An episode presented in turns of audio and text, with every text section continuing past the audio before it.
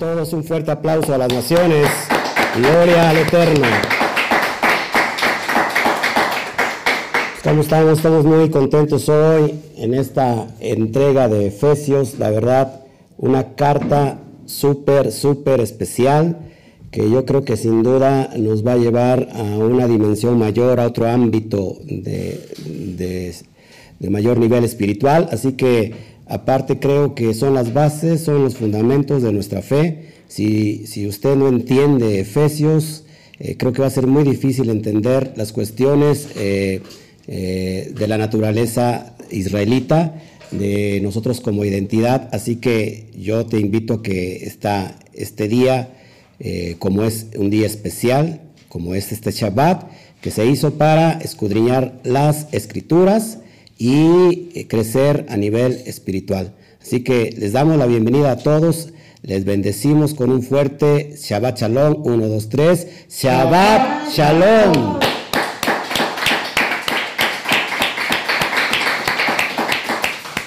Saludamos a todas las naciones, qué bueno que está toda la comunidad presente. Saludamos ya a los que se están conectando por medio de Facebook, por medio de YouTube. Ayer tuvimos problemas, eh, YouTube nos, bajó el video, apenas recién empezaba y nos bajó. Bueno, pero después lo transmitimos, eh, terminando en Facebook, lo, retransmitimos en YouTube. Saludamos a Rocío, gracias que estás aquí. Ángel Vega, Shabbat Salón, Luis Pérez desde República Dominicana.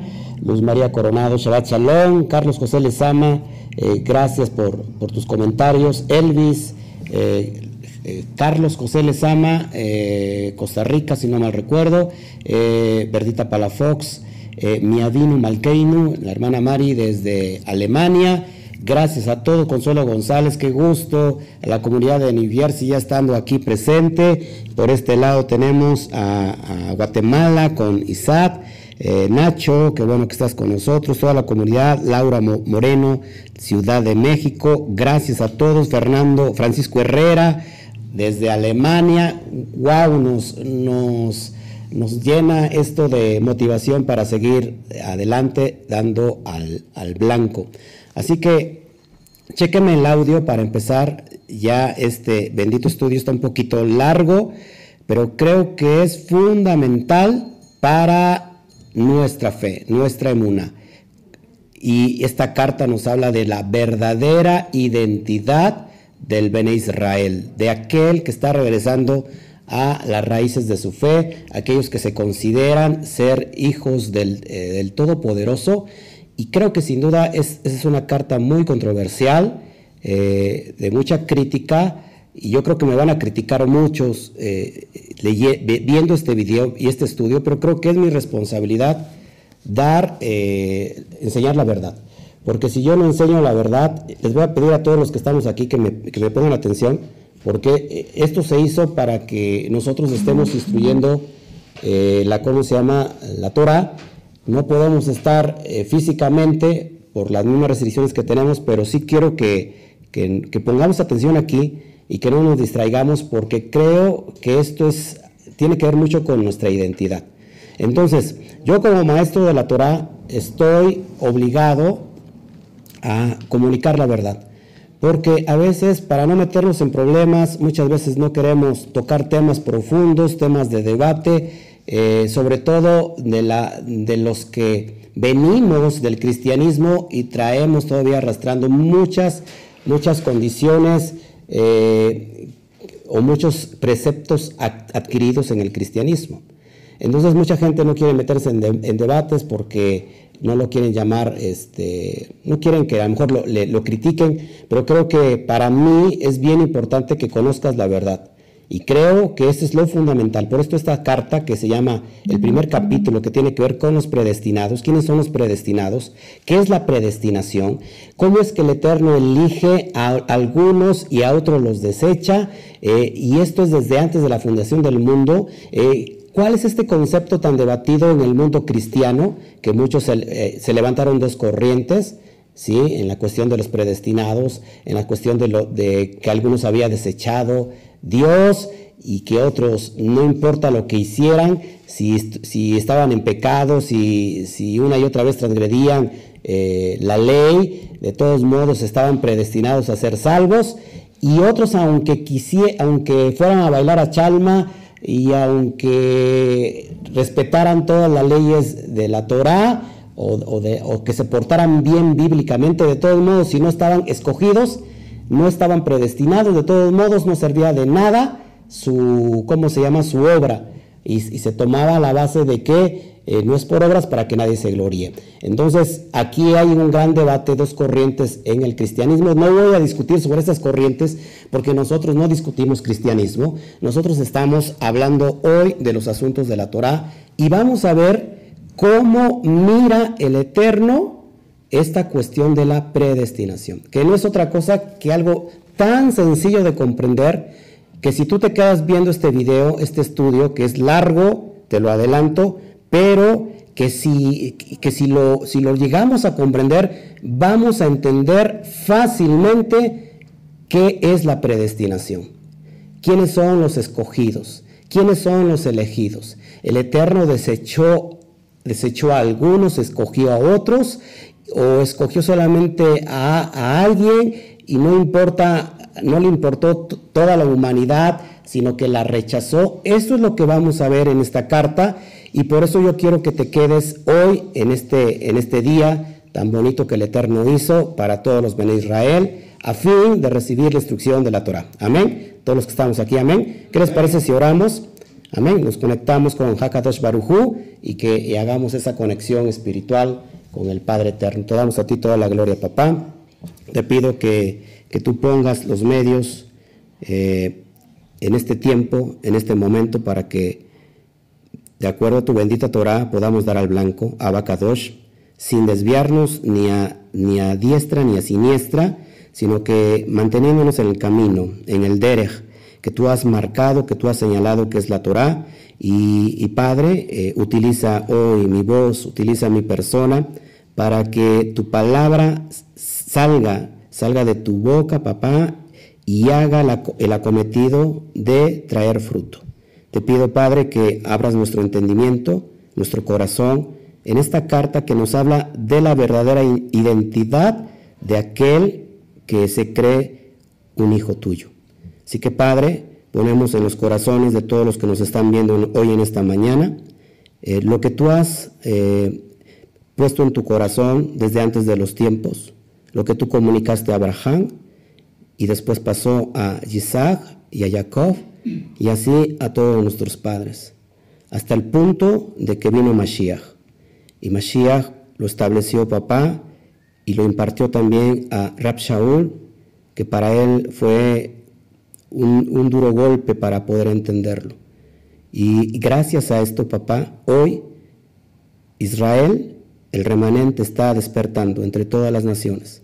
Así que mi interés, Padre, es que en este día pongas tú el querer como el hacer y que nuestros corazones sean eh, conformados de acuerdo a tu forma y que se cumpla lo que pasó con el primer Adán, con el primer hombre en Bereshit 1.26, donde tú pusiste la imagen y tu semejanza en el hombre, en el Adán y que este Selen Elohim, que esta imagen de Elohim hoy presente en cada uno de la humanidad, Abba, pueda accionar y reaccionar para tomar decisiones sabias.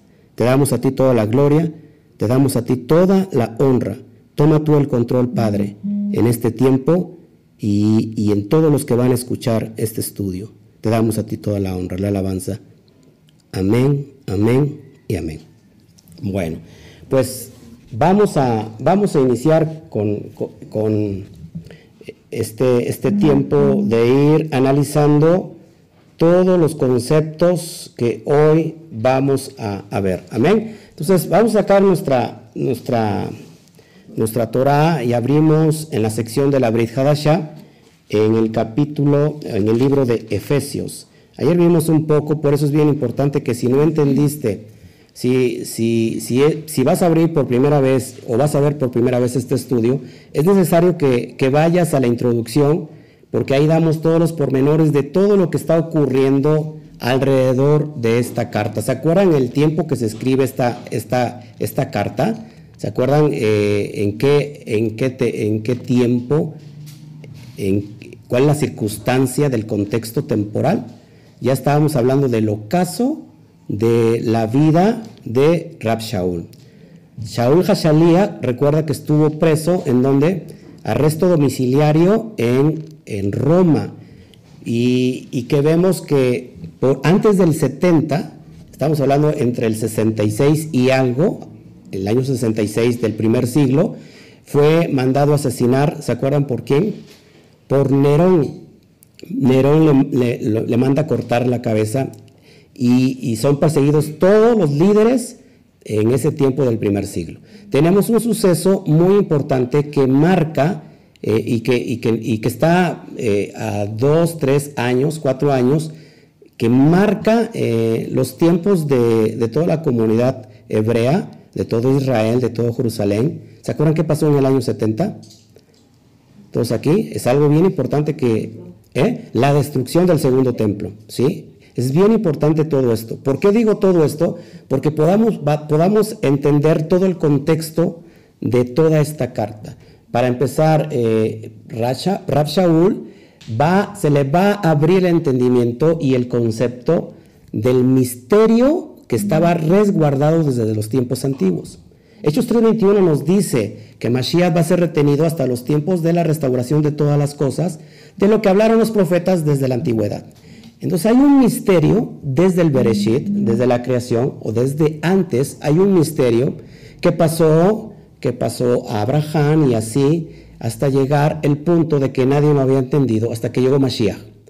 Mashiach eh, es aquel que transmite este misterio y que Pablo lo recibe de la, de la mano de Mashiach. Acuérdate que, que Pablo no convivió con, con Yeshua, ¿por qué?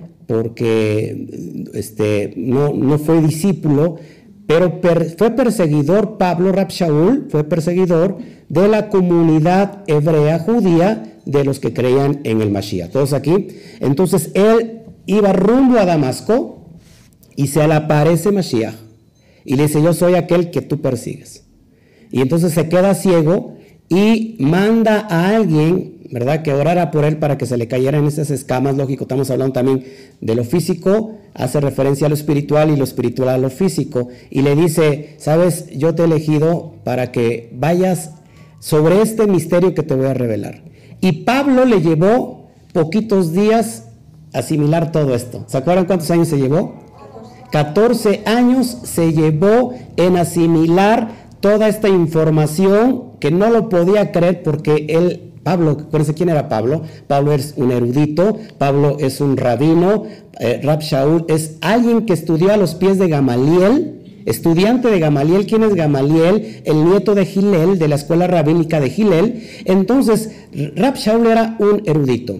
Él perteneció al Sanedrín y después fue perseguidor de todos estos mesiánicos o seguidores de Mashiach. ¿Cómo eran los, seguidores de Mashiach? ¿Cómo se le llamaban? Nasratín. ¿Qué significa Nasratín? Los nazarenos. ¿Cómo se llama la septa del Mashiach? Los del camino, lo vemos en Hechos, y también se le conocía también como ¿Y, y qué otro, y qué otro, otro mote? Los, los, los, del camino y los Nazratín. Todos aquí. Ahora, entonces Pablo, estudioso de la Torá, porque conocía la Torá, él no entendía de primera mano este misterio que le reveló Mashiach. Por lo cual le llevó 14 años comprender todo este misterio hasta que Pablo fue conectando toda la Torá con este misterio revelado. Y eso es lo que estudiamos el día de ayer. Impresionante que ese misterio que a lo largo de la, de la, carta, estamos hablando que esta carta tiene eh, seis capítulos, seis capítulos, a lo largo de esta carta vamos a, vamos a ver todo este concepto tan hermoso de cuál fue el misterio que se le reveló. ¿Cuál fue el misterio que se le reveló? que los gentiles son herederos y coherederos de, del pueblo de Israel. ¿Cuáles gentiles? ¿Para quién va dirigida esta carta? Para los gentiles, para los goín, no los gentiles paganos, porque hay dos conceptos bien claros que queremos establecer.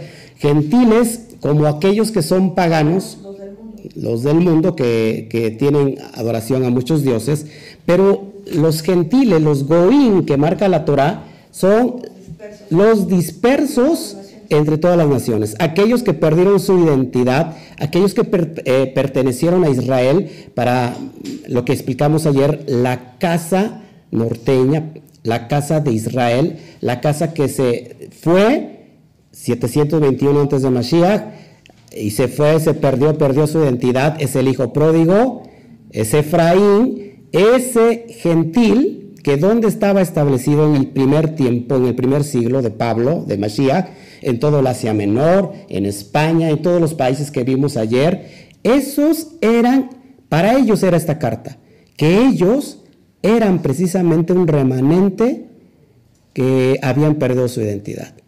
Y que Pablo se mete en muchos problemas, en muchas discusiones ante la sinagoga, porque decía, no hace falta pasar 18 pasos de Shammai para que tú te conviertas a, a Israel, tan solo si tú crees en el Mashiach.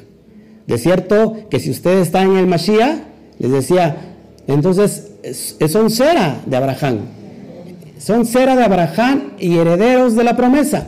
¿De cuál promesa? De toda la promesa que habla, que habla el Tanaj. ¿Cuál es la promesa? La promesa es lo que se vino a estipular en lo que conocemos hoy como el Nuevo Testamento, mal llamado Nuevo Testamento, pero se le conoce como la Brit Hadashah. ¿Qué se estipuló en la Brit Hadashah? La promesa. ¿Qué promesa? Eso es lo que tienes que entender, amado hermano, estudiante de, la, de las Escrituras. Y si, no nosotros, si nosotros no sabemos sacar exégesis, no vamos a conectar todos estos conceptos. ¿Cuál es, cuál es la promesa? Las promesas de redención. ¿Desde cuándo son dadas? Desde Abraham. A Abraham se les da promesas de redención que en su simiente, en su cera, serán benditas todas las naciones de la tierra. La palabra naciones en hebreo es goim. De ahí se extrae la palabra gentiles. Ahora, ¿cuáles gentiles? No los gentiles paganos, sino aquellos que perdieron su identidad. Para ellos va esa carta y es este primer capítulo donde empieza Pablo y, y echa el fundamento y pone el fundamento para decir quiénes son los predestinados.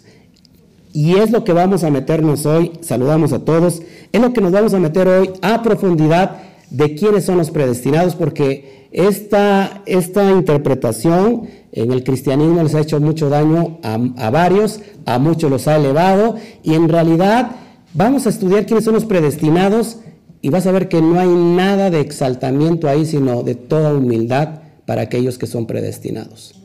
Y vamos a estudiarlo, entonces abre tu, tu bendita Torah y nos vamos a, ir a este concepto de la predestinación, el secreto de la predestinación. Quédate porque es muy importante este tema, la verdad es que estoy impresionado por lo que vamos a ver. Quiero dar al blanco con todos, les saludamos. Gracias, saludo a todos, saludos, saludos, le pongo a todos saludos para que de alguna manera este, podamos dar al blanco. Gracias. Mi, interés es, dar al blanco de acuerdo a la Torah. No, no, nos basamos en ninguna denominación, en ninguna denominación eh, cristiana, llámese de cualquier índole, de cualquier religión. No nos basamos en eso. Nos basamos de acuerdo a la bendita Torah. Y es de acuerdo a la, vista de la bendita Torah que nosotros vamos a hablar. Vamos a, discutir en el buen sentido, eh, como se discute en el judaísmo. Acuérdate que en el judaísmo hay dos judíos y hay cinco interpretaciones al mismo tiempo. En el judaísmo, discutir Torah es parte de la cultura porque discutir Torah nos lleva a dar a luz a dar a luz, a dar al blanco en la interpretación de la Torah. El cristianismo y otras religiones, discusiones, agarrarse a golpes, arañazos, a decirle al otro que no está de acuerdo contigo, ay, eres un pagano, eres un hereje, eres... ¿Por qué? Porque simplemente no concuerda con tus ideas. Aquí no estamos en este, este, este canal, eh, este ministerio es para discutir en el sentido de, dar a luz, dar al blanco como fuimos mandados. No estamos aquí discutiendo conceptos cristianos porque no tenemos nosotros ningún eh, problema, ninguna duda con lo que estamos creyendo. Así que si vas a ver este video, abre tu corazón, eh, abre tu mente, la mente se hizo para abrirse, quitar todos los pensamientos preconcebidos, porque si nacimos con pensamientos preconcebidos y esos pensamientos que fueron adquiridos están mal desde un principio, entonces todo lo que venga y lo que podamos construir pues va a estar mal. Así que la mente es como el paracaídas. El paracaídas se usa para abrirse. Páseme por ahí, por favor, mi.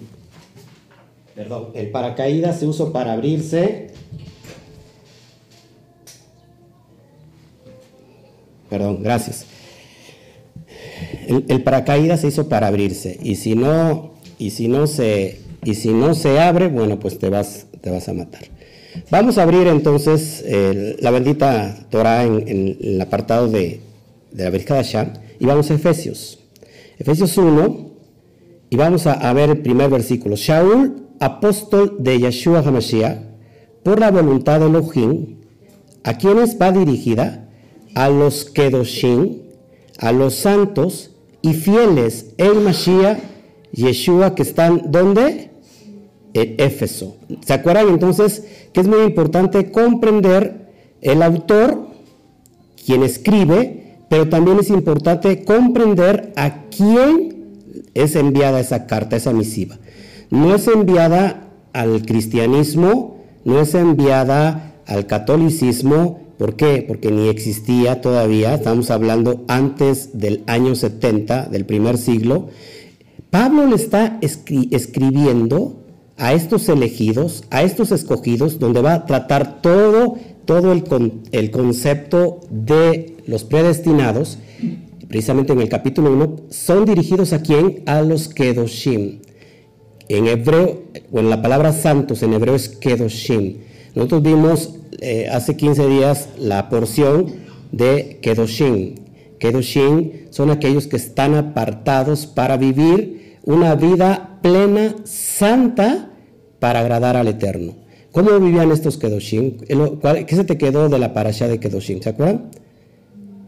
Sobre, todo comer kosher, estar, estar viviendo eh, en una santidad continua, porque estamos hablando que el libro de Vallicra, el libro de Levítico, nos habla del hombre restaurado, del hombre santificado, y, todo ese libro nos trata de cómo vivir o cómo mantener la santidad a, lo largo de nuestra vida.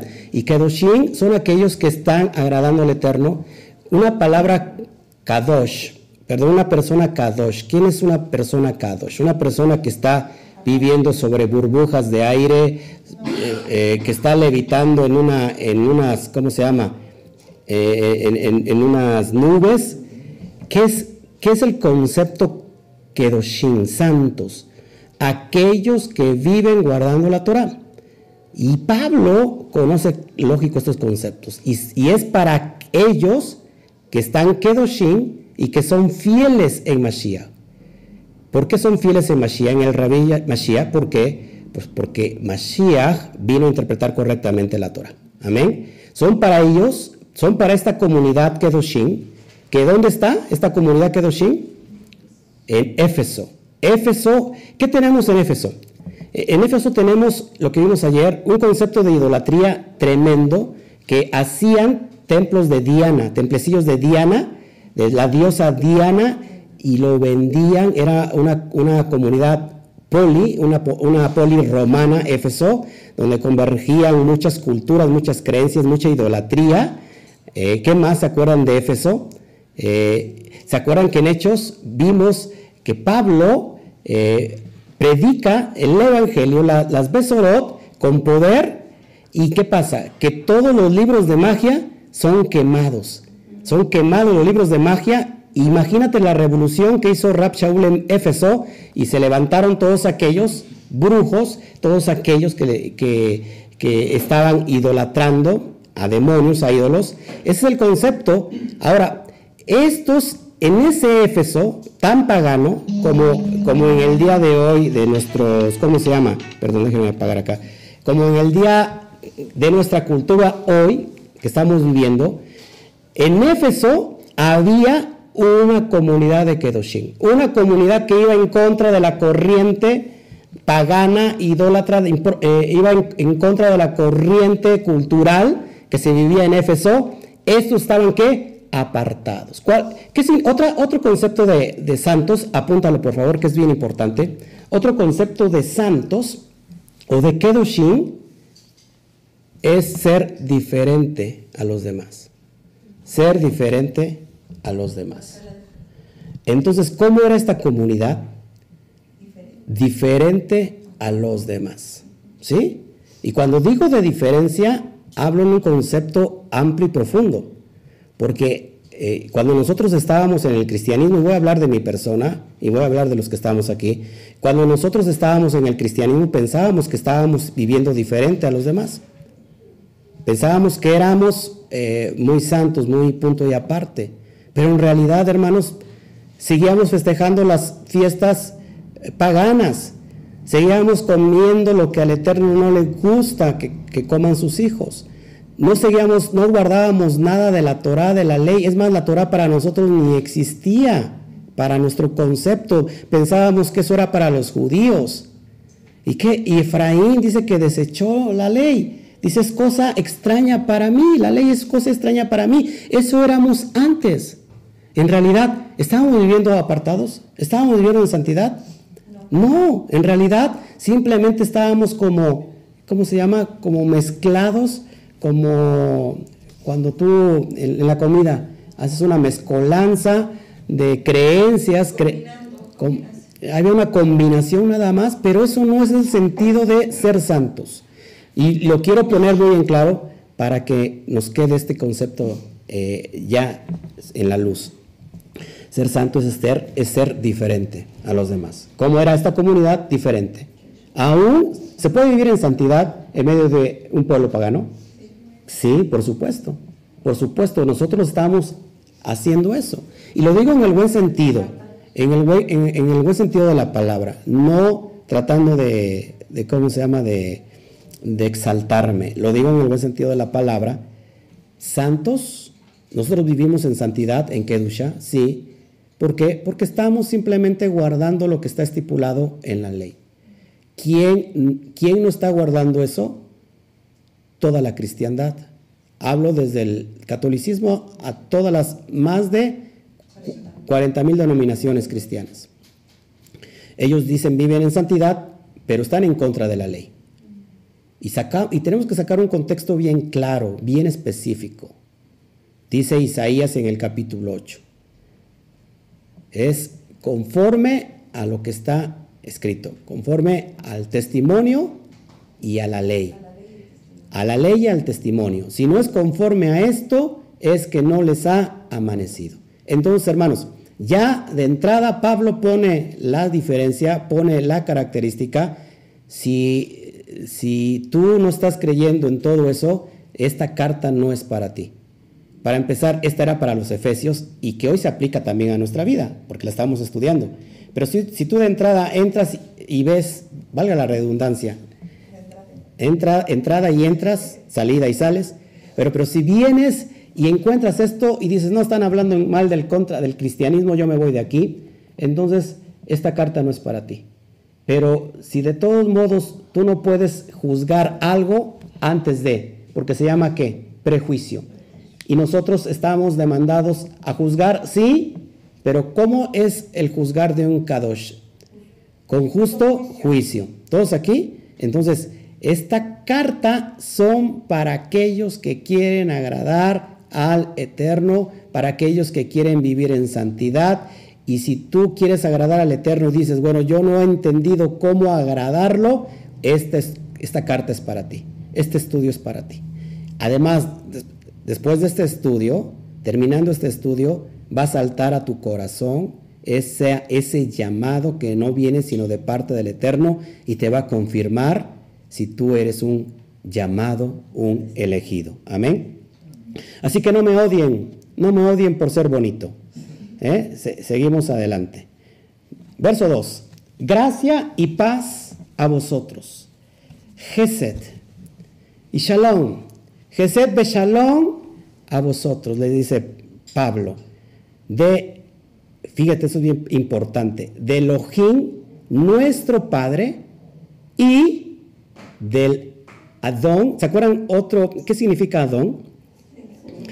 Se eh, ha transliterado el, sentido de la palabra hebrea Adón como Señor, como eh, amo, como dueño.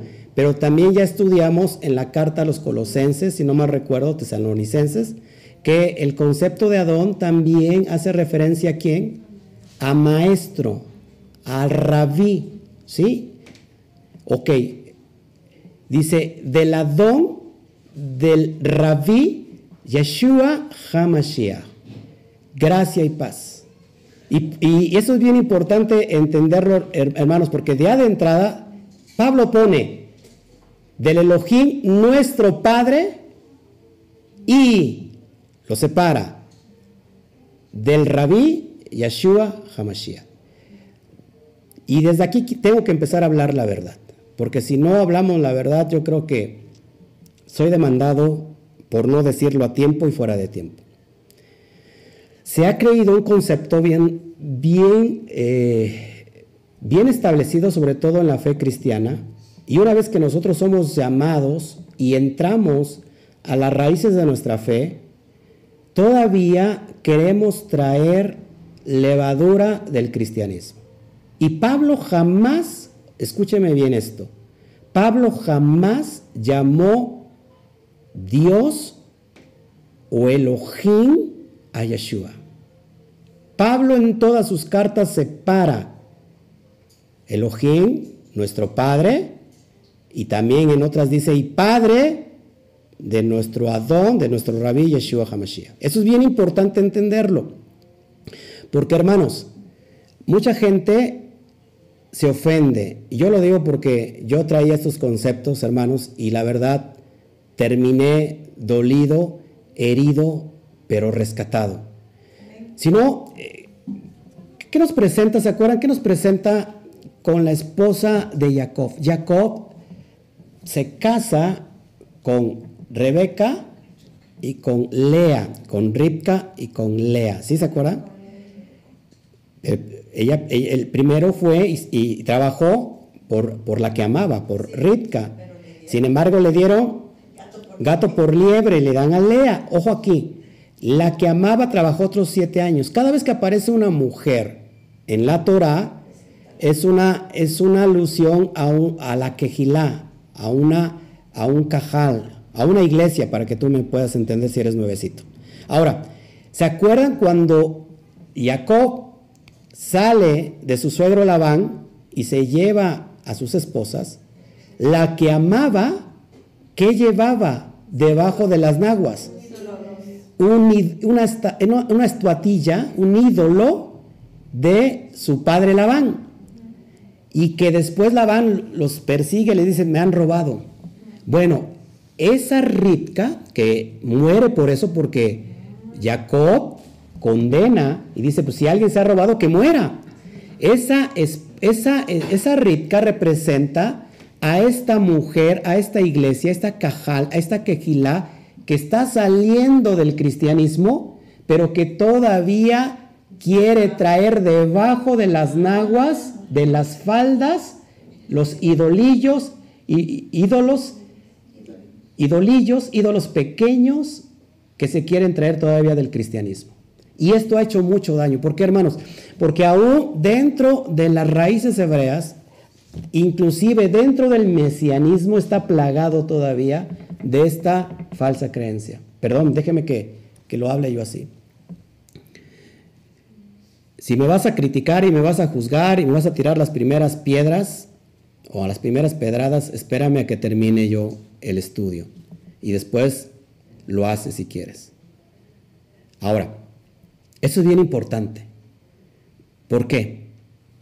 Porque muchos, estoy hablando de un gran porcentaje en las raíces hebreas, me atrevo a decirlo que un 80, ojo, eh, un 90% están creyendo en la deidad del Mashiach, atreviéndose a decir que Mashiach es el mismo Padre. Ojo, todavía tienen guardadas que las estatuillas, estatuillas, los ídolos debajo de las naguas. Y eso es cosa de muerte. Están condenados a morir. Por eso sea bendito sea Hashem que nos rescató, que nos ha enseñado de acuerdo a la Torá y nosotros no discutimos a conceptos cristianos leudados, discutimos a conceptos completamente de la Torah. Ahora, yo he hablado en este tema, te recomiendo estudiar eh, eh, Filipenses, capítulo 2, está en dos tomos, estudialo, me, más o menos eh, me meto un poquito a la profundidad. Después voy a hacer un estudio más profundo sobre esta cuestión, solamente para decirte, la dualidad la Trinidad viene de un pensamiento completamente cristiano. Es más, viene de un, eh, pensamiento completamente católico, la Trinidad. Después ya no son tres, sino son dos.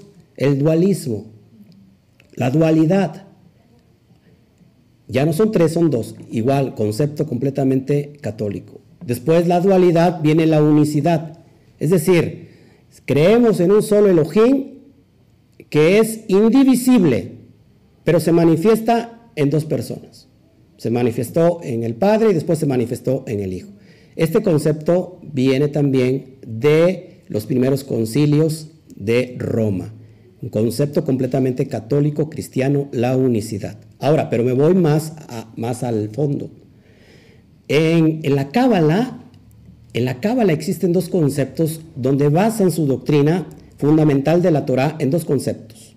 El Bereshit, la creación, y la Merkabah. El concepto de la Merkabah es el carro de fuego que se le aparece a Ezequiel. ¿Qué ve Ezequiel? Dice, dice eh, los cabalistas, ve al Dios antropomorfo. Un Dios, ¿qué es, ¿qué es antropomorfo? Que tiene forma de hombre, y se le conoce como un Dios menor, un Dios menor al, al Ein Eso es bien claro y bien importante, hermanos, porque cuando nosotros defendemos algo que no está estipulado en la Torah, sin querer, hermano, terminamos errando. Nosotros no creemos en un Elohim mayor y en un Elohim menor. No creemos en Dios dioses, sino que nuestro corazón, nuestro lema es Esma Israel, Adonai Eloheinu, Adonai Echad. Oye Israel, Adonai nuestro Elohim, Adonai uno es. Uno es, no es, no se puede dividir. ¿Por qué? Porque cuando se divide es indivisible, cuando se divide uno, ya no es uno entero, sino sería ¿qué? Un medio. Un medio, sería medio. Entonces, el eterno es uno, entero, no se puede dividir. Por eso, fíjense, el, propio Pablo, que esto los pone muy claro, y nos vamos a, a, Tito, y fíjate cómo le advierte a su discípulo Tito. Esto es muy, esto es muy profundo. Esto lo vamos a ir discutiendo poco a poco, por eso es importante que te quedes. Al último contesto todas las, todas las dudas, por favor, para que no me distraiga.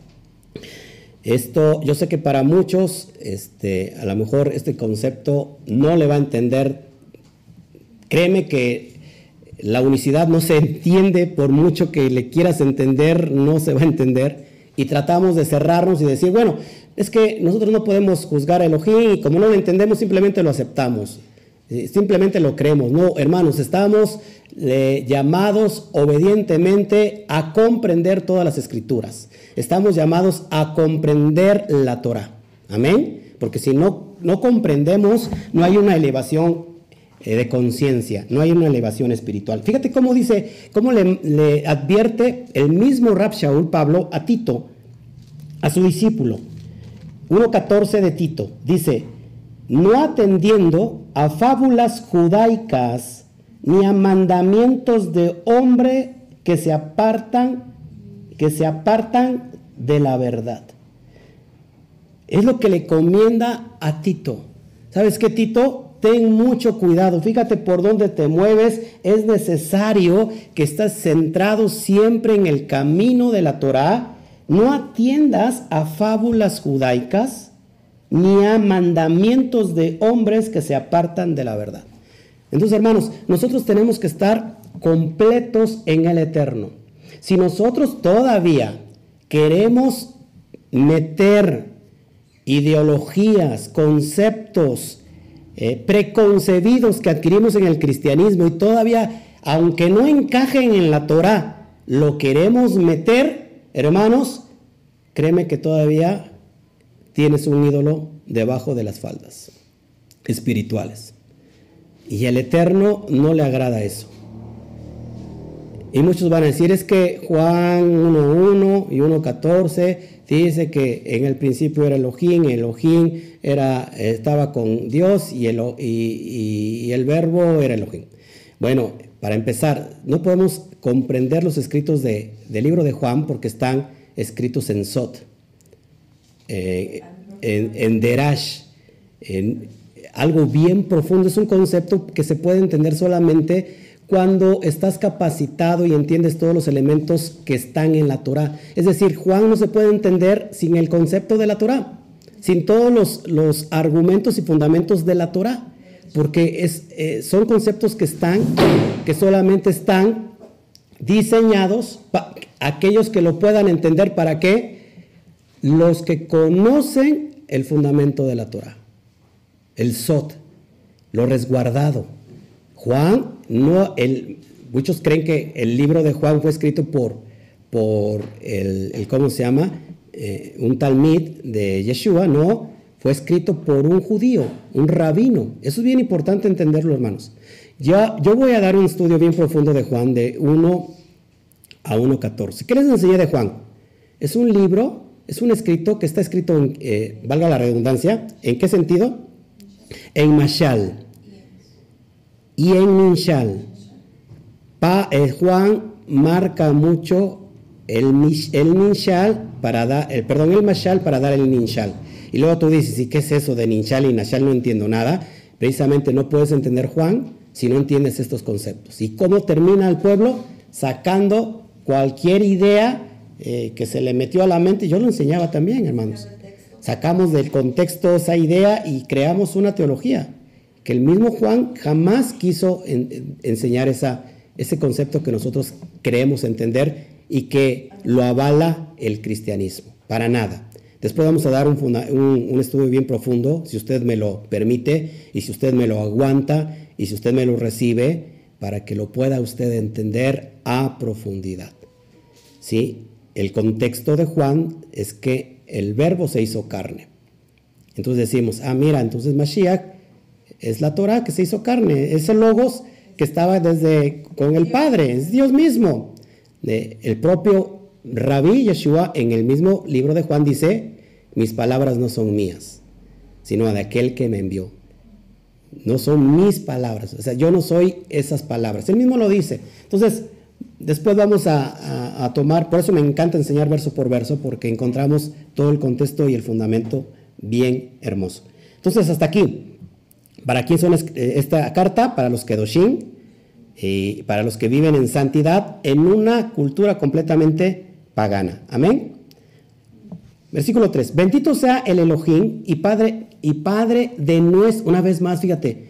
Fíjate lo que dice el verso 3. Una vez eh, tomando esta, esta referencia. Bendito sea el Elohim y Padre, y Padre, y Padre de nuestro Adón, de nuestro Rabí Yeshua HaMashiach. Que nos bendijo, que nos va a bendecir, o que nos bendijo. ¿En qué, en qué, en qué tiempo está? No, en tiempo pasado. Que nos bendijo con toda bendición espiritual en los lugares celestiales en Mashiach. Es decir, no que nos va a bendecir sino que ya nos bendijo. ¿Con qué nos bendijo? Con una bendición espiritual. ¿Quiénes son estos a los que bendijo? ¿Quiénes son los predestinados? Esto te va a encantar, mi amado hermano. Verso 4, según nos escogió en él antes de la fundación del mundo, para que fuésemos Kedoshim, santos y sin mancha delante de él. Nos escogió en el Mashiach. El, ojo aquí, hermanos, présteme tantito atención. El concepto Mashiach es desde antes de la creación del mundo. El concepto Mashiach es completamente profético.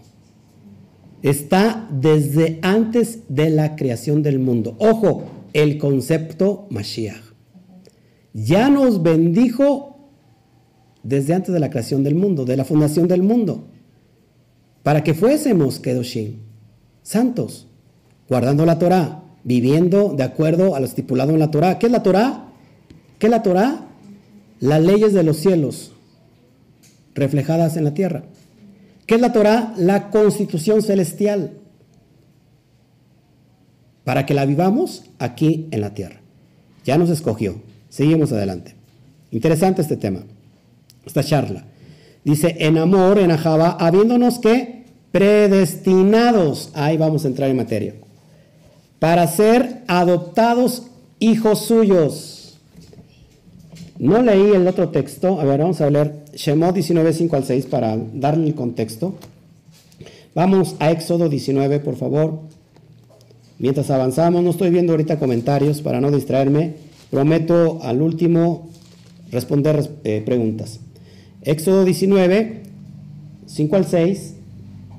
Fíjate qué, dice el Padre. Ahora pues, si diréis oído a mi voz y guardaréis mi pacto, vosotros seréis mi especial tesoro. Digan todos aquí bien fuerte.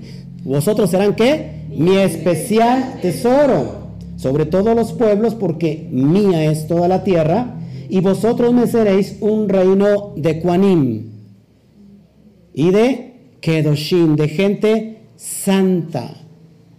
Estas son las palabras que dirás a los Benéis, Bene Israel. Ojo aquí. ¿Todos aquí? Ahora estamos comprendiendo este concepto de Efesios, de los, de los que están predestinados. No te va, le vas a entender muy fácil, pero no te vas a hacer muchas bolas, la verdad es que es muy fácil de entender, es muy sencillo. Una vez más, el versículo 5, en amor habiéndonos predestinado para ser adoptados hijos suyos, ¿por medio de quién? De Yeshua HaMashiach, según el puro afecto de su voluntad. Ojo aquí, míreme por favor. Hijo, la palabra hijo o el concepto hijo es un estado profético, es un estado de de bendición y lo vemos en el Mashiach que lo llama como hijo. Vamos a Shemot 4:22, por favor. Lo tienes ahí en pantalla para que lo vayamos entendiendo. Y vas a ver que hijo es un ministerio. Shemot 4, versículo 22. Fíjate que hijo es un título. ¿Todos aquí? Dígame amén, por favor. Le dice, envía Moshe a Faraón y se va a referir a Israel como su hijo. Fíjate. Y dirás a Faraón y dirás a Paró, Yud Hei ha dicho así, Israel es mi hijo, mi primogénito. Entonces la palabra hijo, adoptados como hijo, o hijos es un título que no solamente lo contiene el propio Mashiach, sino que hijo también es conocido a Israel. Por eso dice, serán adoptados como hijos suyos. ¿Quién es adoptado como hijo suyo? Israel. Ahora, Oseas 11.1, Oshia 11.1, vamos para allá. Creo que es un poquito largo el estudio, pero creo que me es necesario darlo así para que lo podamos entender todos los estudiantes que nos están viendo eh, a nivel mundial y que están interesados, por supuesto, en la Torah. Están interesados en dar al blanco, están interesados en conocer la absoluta verdad. y sobre eso no desviarse. 11.1 dice, cuando Israel era muchacho, yo lo amé y de Mitzraim, de Egipto, llamé a quién? A mi hijo. Entonces, hijo es un título que el Eterno otorga, que el Padre otorga, no solamente a Mashiach, sino también a Israel. Ahora vamos a ver que también el título hijo es otorgado eh, también para diferentes hombres de la Torah que viven Kedoshim y o que nacen de alguna manera sobrenatural. Por ejemplo, es que muchos no, no, esto es bien largo, no sé si, si me aguanten todo esto porque, híjole, la verdad son conceptos bien profundos y bien, que se, lleva mucho tiempo de, de estarlos analizando. El concepto, cuando alguien nace de una manera sobrenatural, se le conoce con el título de hijo, hijo de Elohim, Bar Elohim o Ben Elohim. Tenemos el caso de, por ejemplo, vamos a segunda de Shmuel o segunda de Samuel, para que vayamos viendo todo lo que te estoy diciendo, porque si nosotros no hablamos de, conforme al contexto de la Torah, no vamos a dar al blanco. 7.14 de segunda de Shmuel o segunda de Samuel, cuando lo tengas me dices un amén para seguir hablando sobre esto. ¿Ya lo tienes? Dice el verso 14, yo le seré a él padre y él me será a mí hijo. Y si hicieres mal, yo, yo le castigaré con vara de hombres y con azotes de hijos de hombres. Está hablando del el propio Shmuel. ¿Cómo nació Shmuel? ¿Se acuerdan que Hannah estaba orando porque no podía tener hijos? Y le dijo, si tú me das un hijo, te lo voy a entregar a ti. Y, y nace, ¿quién nace de ahí? Samuel, Samuel, escucha la voz del Padre, del Abacadosh, y lo levanta como un, como un servidor, con un siervo suyo. ¿Y qué título le da? Le da hijo, hijo, Ben Elohim o Bar Elohim. ¿No? Tenemos otro, otro texto que no, bueno, no solamente para referirlo. ¿Quién nace también de otra forma sobrenatural? ¿Eh? Isaac. Isaac, la mamá, Sara, era estéril y se es conocido también como hijo. ¿Quién más? Simson o Sansón. También se le conoce como hijo. ¿Cómo nace Mashiach? De una manera que sobrenatural, por lo cual se le concede el título hijo. ¿Todos aquí? Vamos entendiendo, vamos armando todos esos conceptos. Ahora, nosotros somos predestinados para ser adoptados como hijos. Y muchas personas se preguntan aquí, es que ya no hago bolas porque entonces yo soy, yo soy escogido o no soy escogido. Porque si yo soy, si no soy escogido, aunque guarde la Torah y aunque coma kosher y, viva yo en santidad, de todos ¿para qué? Mejor vivo la vida loca, pues ya aunque haga lo que haga, soy, soy este, rechazado. No, no, no, no. ¿Quién es, quién es, quién es, el, quién es el escogido? Israel. Israel. La nación de Israel es el pueblo elegido por el Eterno. Y no nos vamos a hacer bolas, porque entonces Israel está predestinado, y yo te lo voy a enseñar en el primer texto de Bereshit, de Génesis, por esto, esto es para estudiosos. Esos son para que los amantes de la Torah, para aquellos que quieren ir a otra dimensión, y no les gusta perder el tiempo, no les gusta perder el tiempo, no les gusta perder el tiempo. Son para aquellos que quieren dar al blanco. Son para aquellos estudiosos realmente que amen la Torah, que amen el estudio. Aquí este lugar no es para aquellos que se quieren divertir nada más, que quieren pasar el rato, eh, que quieren perder el tiempo. Aquí es para personas que quieran aprender. Eso es bien importante. Israel es el elegido. Ahora, Israel no es el rechazo a las naciones. Y, encontramos una teoría, una teología del reemplazo, que vino con quién, ¿se acuerdan quién, quién inicia la, teología del reemplazo? Es decir, el Eterno rechazó a su pueblo, Israel, y ahora ha escogido al Israel espiritual. ¿Se acuerdan quién lo hizo? Marción del Ponto.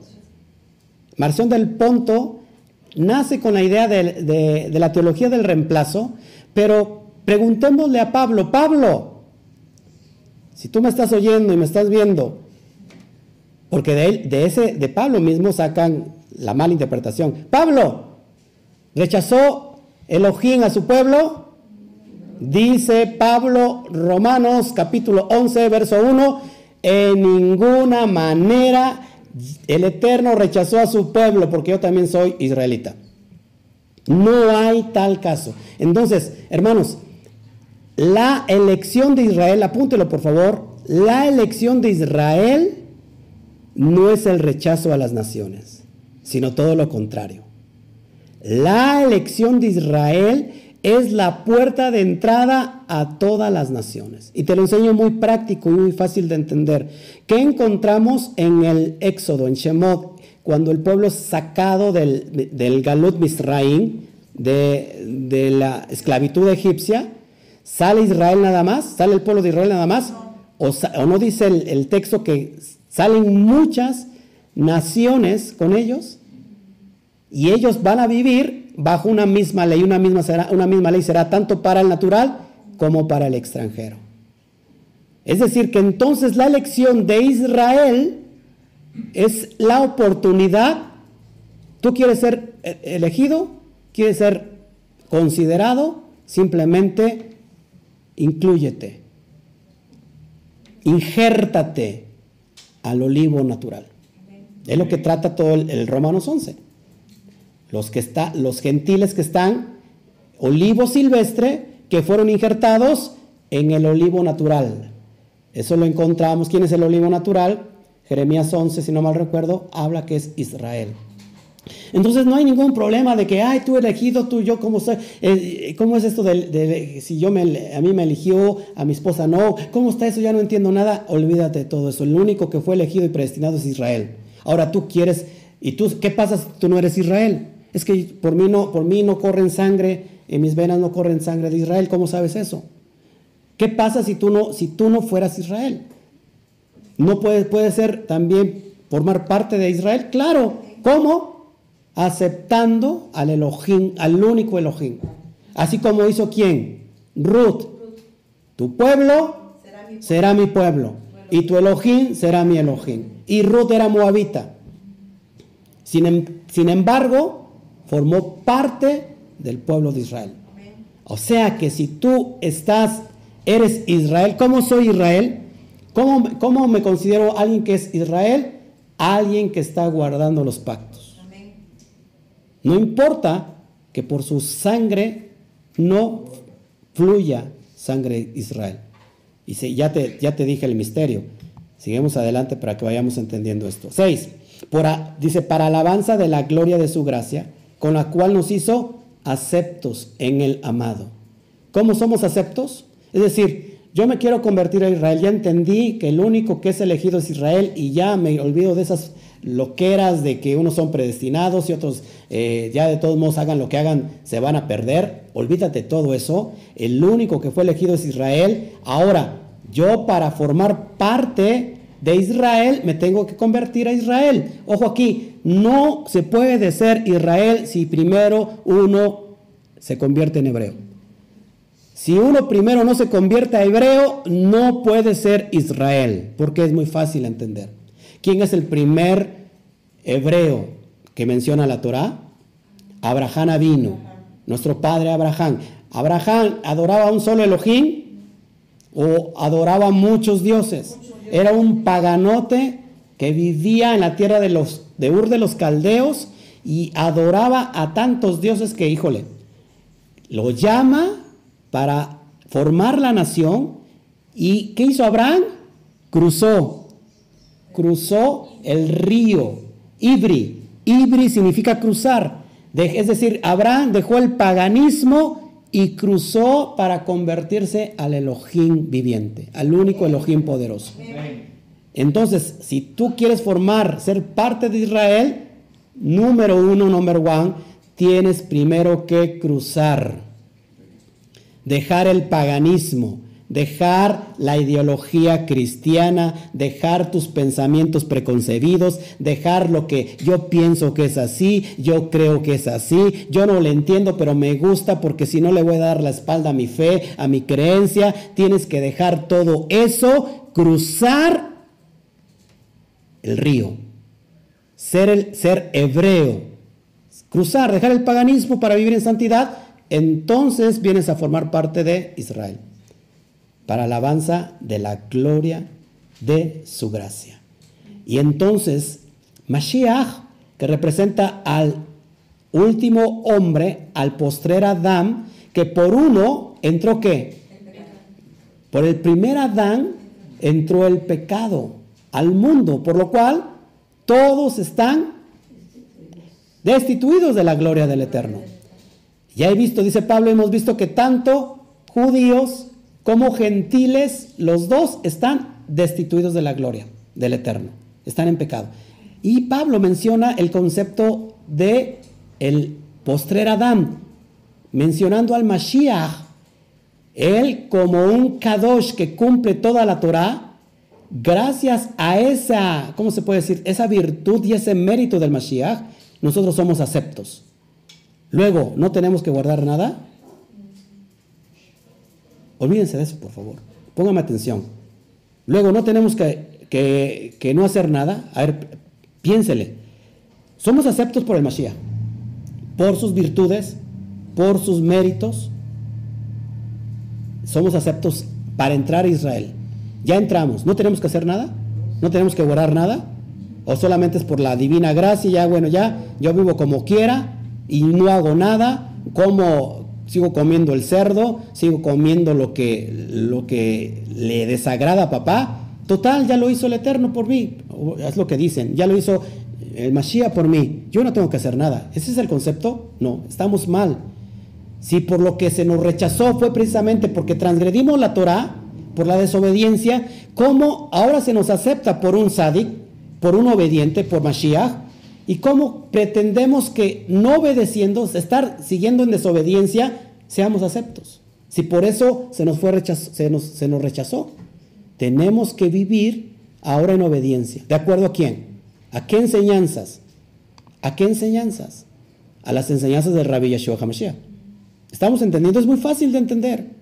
Es muy, es muy fácil de entender, pero es muy difícil de explicar para que lo entiendas. Pero una vez que tú profundizas en la Torah, en los conceptos, es muy fácil entenderlo. Entonces ya no, no, te preocupes, decir, no sé ser, elegido, no ser elegido, este, que mi, mi, esposo sí, yo no. Olvídate de eso. Eso es un concepto completamente cristiano. Niña, estate en paz, por favor, que estoy grabando. ¿Eh? Niña, no me, no me distraigas. ¿Todos aquí estamos entendiendo? Seguimos, seguimos porque va para largo esto. Verso 7 a quien tenemos, en quien tenemos, en el Mashiach tenemos que redención por su sangre, el perdón de pecados según las riquezas de su gracia. ¿Cuál pecado? ¿Qué pecado tenemos? La transgresión. ¿Qué es el pecado? Primera de Juan 3:4. Pecado es transgredir la ley, porque el pecado es transgresión a la ley. Eh, fue perdonado nuestra transgresión en el Mashiach, de acuerdo a las riquezas de su gracia. Amén. Dice que hizo sobreabundar, el verso 8, para con nosotros en toda sabiduría e inteligencia. En toda sabiduría e inteligencia. Si nosotros pretendemos caminar por el dere, por la senda de la Torah, sin sabiduría e inteligencia, estamos perdidos. Si todavía pensamos que es que, bueno, sí lo dice la Torah, pero yo lo pienso que es así porque se escucha más bonito. Es que es un concepto bien bonito. Se escucha bien bonito. La Torah, sí, sí, pero no, yo quiero seguir así. Hermano, estamos lejos de sabiduría e inteligencia. Estamos tomando en vano la participación de Mashiach. Amén. Verso 9, dándonos a conocer el misterio de su voluntad, según su beneplácito en el cual se había eh, propuesto en sí mismo. ¿Cuál es el misterio de, su voluntad? Que los gentiles son herederos y coherederos según las riquezas del Padre, de nuestro Abacadosh. ¿En quién somos herederos? En el Mashiach. Somos coherederos en el Mashiach. El misterio fue el misterio que se le robó a Pablo y que a Pablo le llevó 14 años. Por eso no te, no te hermano, hermana, ají, ajayot, ají, ajayot, hermanos, hermanas, jaberín, amigos, no se desesperen si ahorita dices que yo no entiendo nada. A Pablo le llevó 14 años. Así que, calma, relax. Tómalo en tu espíritu, medítalo. Tampoco lo rechaces, porque como no te agrades, yo lo rechazo, esto, esto no está bien. Hermano, créeme que esto es Torah. Seguimos adelante, seguimos avanzando. Verso 10. De redimir todas las cosas en quién? En Mashiach. En la, en la, dispensación del cumplimiento de los tiempos. ¿Cuál es la dispensación del cumplimiento de los tiempos? A ver, aquí en, las, en la sala. ¿Cuál es la dispensación del cumplimiento de los tiempos? Romanos capítulo 11, hasta que entre la plenitud de los gentiles entonces viene ya los tiempos mesiánicos, viene la era del reinado milenial, el tiempo, hay una disposición, hay una dispensación del tiempo. Y es que no puede venir antes Mashiach si primero no se levanta Efraín, si primero no se levantan los huesos secos de Efraín, que están secos en gran manera, y que ahora se están levantando en este tiempo cumpliéndose la profecía de Ezequiel capítulo 37. Se están uniendo al mismo palo, tanto Judá como Efraín. Se está cumpliendo ahora en estos tiempos. Entonces, ¿cuál era el misterio? Dice, de reunir todas las cosas en Mashiach, en la disposición del cumplimiento de los tiempos. Así que los que están en los cielos, nos llama ahí como los que están en la tierra. Es unir, unificar el gobierno celestial en la tierra. Levantar el tabernáculo caído de David no es otra cosa. ¿Cuál es, cuál es el, el Mishkan que está caído de David? Es la analogía de que David, Melech o Melech David, el rey David, estaba gobernando sobre las doce tribus de Israel en el tiempo de oro. ¿Qué va a venir a hacer Mashiach? A cumplir todo eso, a, a sentarse en el trono y ser el rey, ser el jefe de todas las doce tribus y dice que se va a, salir la Torah desde Jerusalén. Y no solamente las doce tribus, sino todas las naciones del mundo.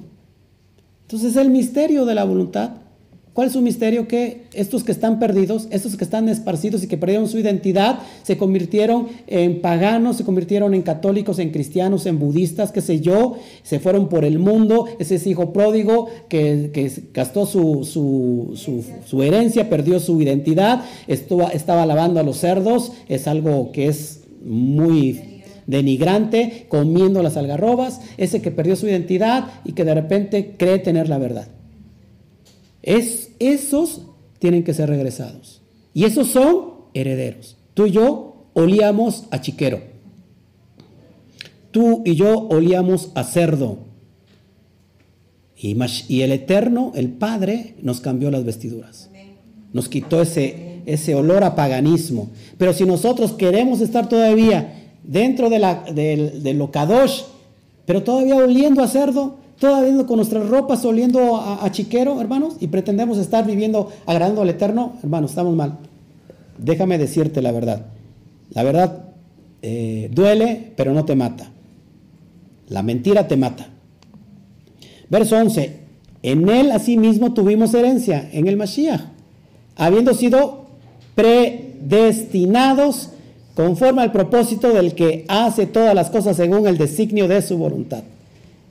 Cuando fuimos ya predestinados, tuvimos herencia, predestinados, ya desde ya, desde antes, y te lo voy a explicar, porque esto es bien poderoso. Vamos a ver para esto la profundidad de la Torah y tenemos una respuesta muy básica en la, en la genealogía a partir de Adán el Eterno nos va a mostrar su plan de redención. Y ahí te vas a entender todo. ¿Cómo, cómo estamos predestinados desde antes? O sea, no entiendo eso. O sea, que yo ya existía, ya existía cuando estaba la creación, ya, ya existía cuando estaba el mundo. Antes de la creación del mundo yo ya existía. No, es muy fácil de entender. Existía la promesa profética de Israel. Y te lo demuestro en la genealogía a partir del Adán.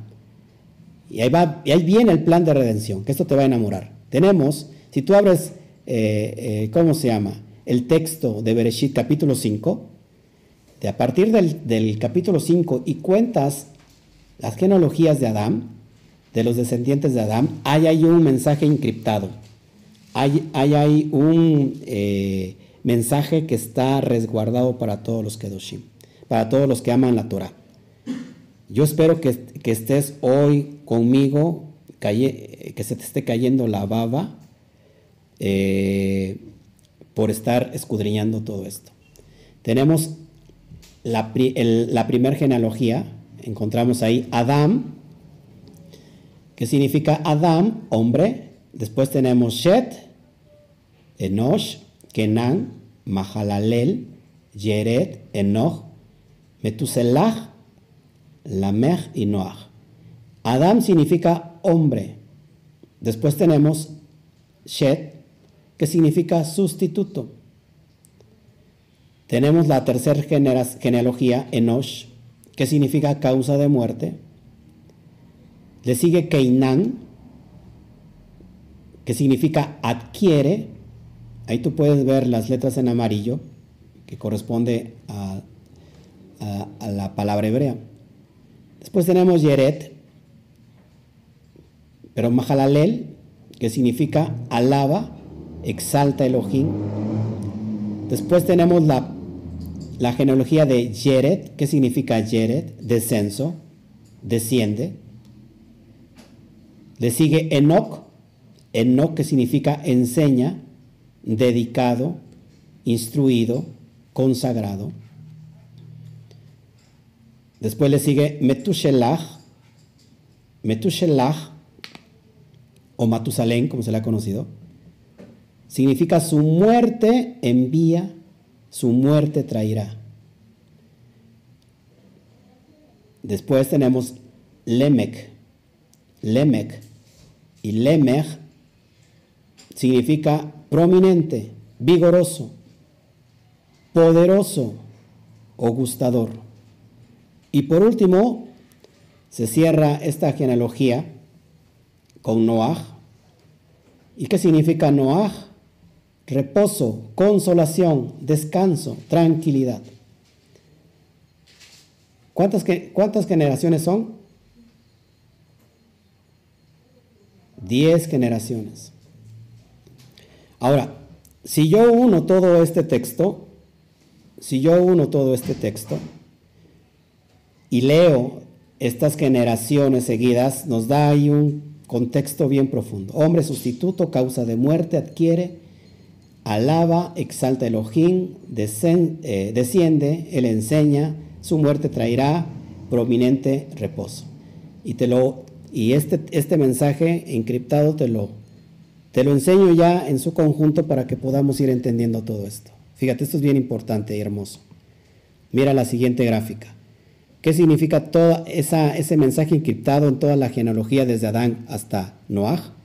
El hombre sustituto por la causa de mortalidad, pecado, adquiere exaltación Elohim. Él desciende y enseña, con su muerte enviará un prominente reposo y consolación. ¿A quién está haciendo referencia ahí, hermanos? Al primer Adán y al postrer Adán. El hombre sustituto, el postrer Adán. ¿Quién es el hombre sustituto? Mashiach es el hombre sustituto, o el hombre que fue sustituido, que fue Adán. ¿Por qué fue sustituido el hombre? El primer hombre, el primer Adán, ¿por qué fue sustituido? Por la causa de mortalidad, es decir, por el pecado. Adquiere exaltación Elohim, desciende y enseña, con su muerte enviará un prominente reposo y consolación. Está hablando del Mashiach. Primer hombre y postrer hombre. Primer Adán y postrer Adán. ¿Cuál es el título? Uno de los títulos que conocemos para el Mashiach.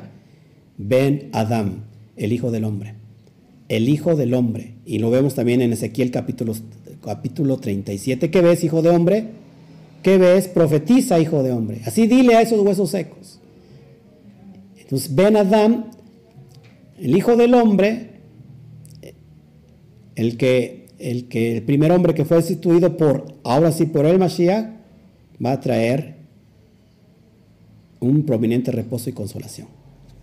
Eso es lo que está eh, encriptado en, en, la, en, primera, este, ¿cómo se llama? Genealogía, desde Adán hasta Noah. Y también de Noah a otras 10 generaciones hay otro mensaje encriptado bien poderoso, que eso ya lo di en una parasha.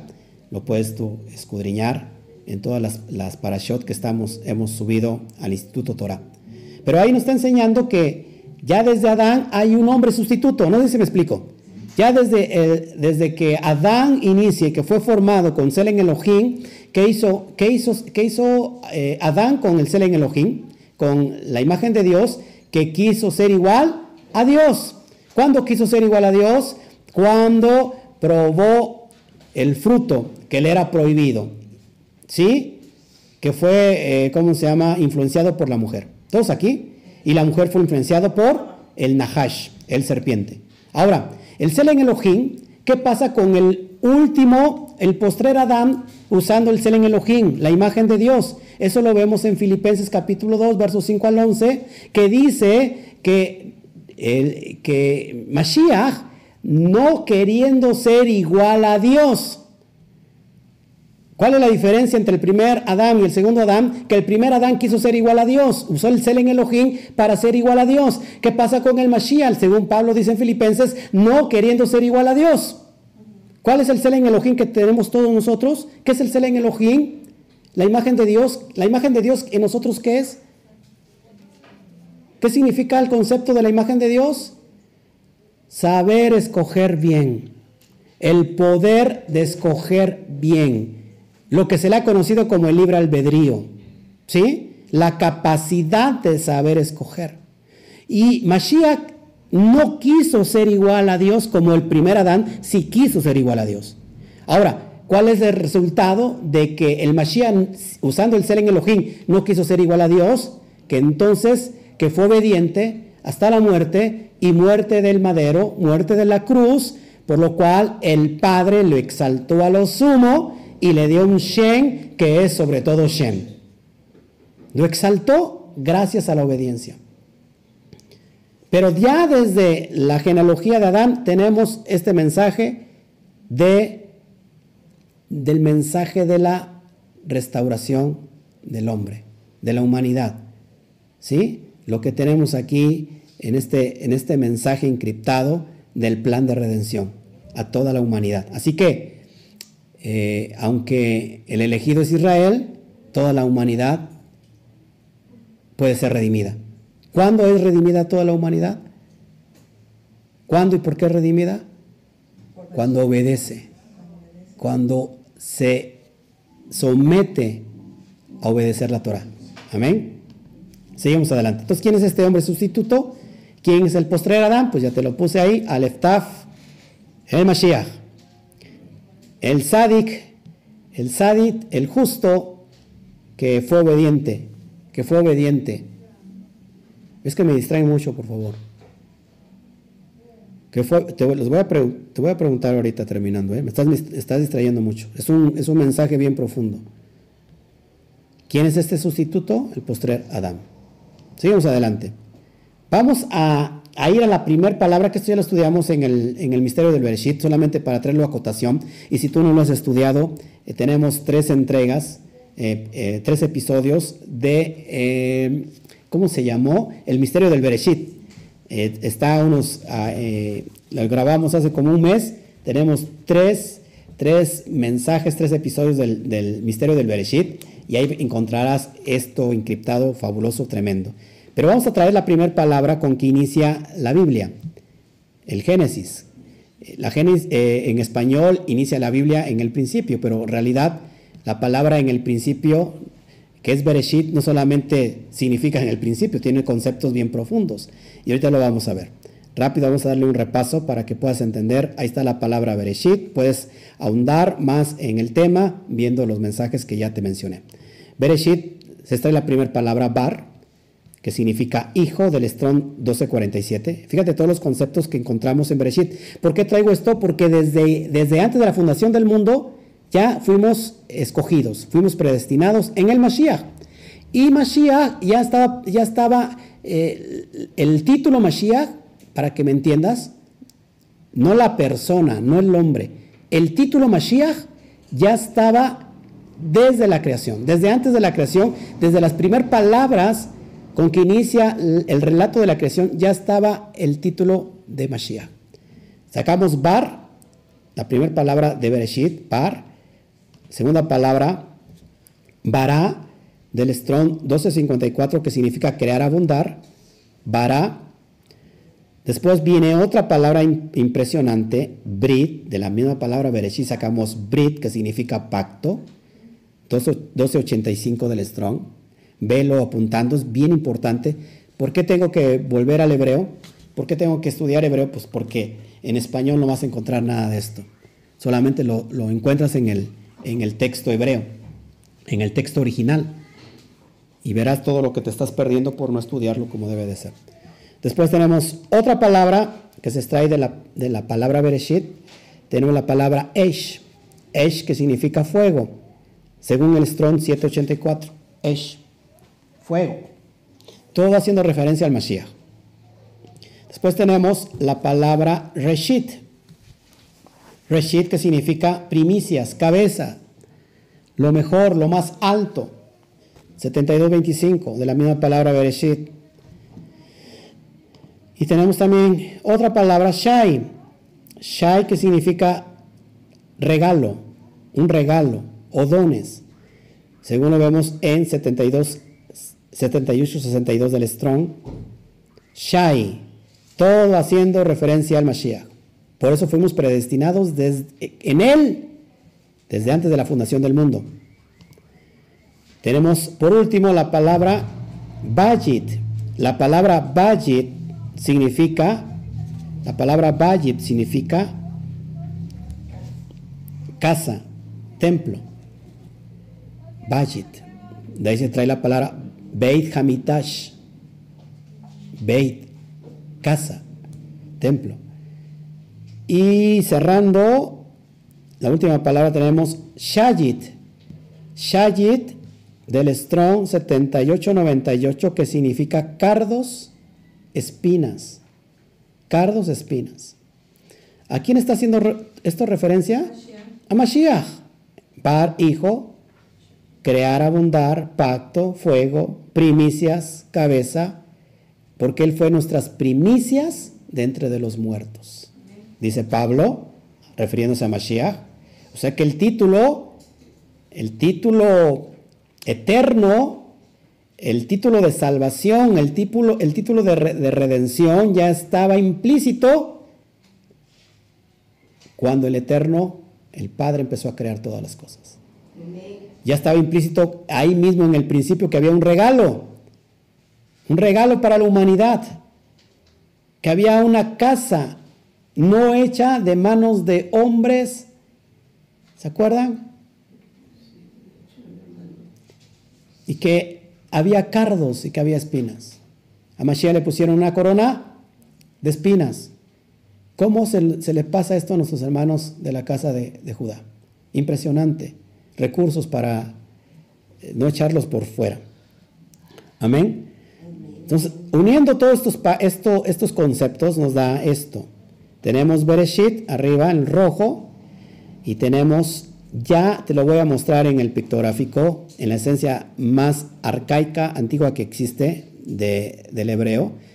Lo que está en rojo es el hebreo moderno y lo que está abajo es el hebreo arcaico, lo más antiguo.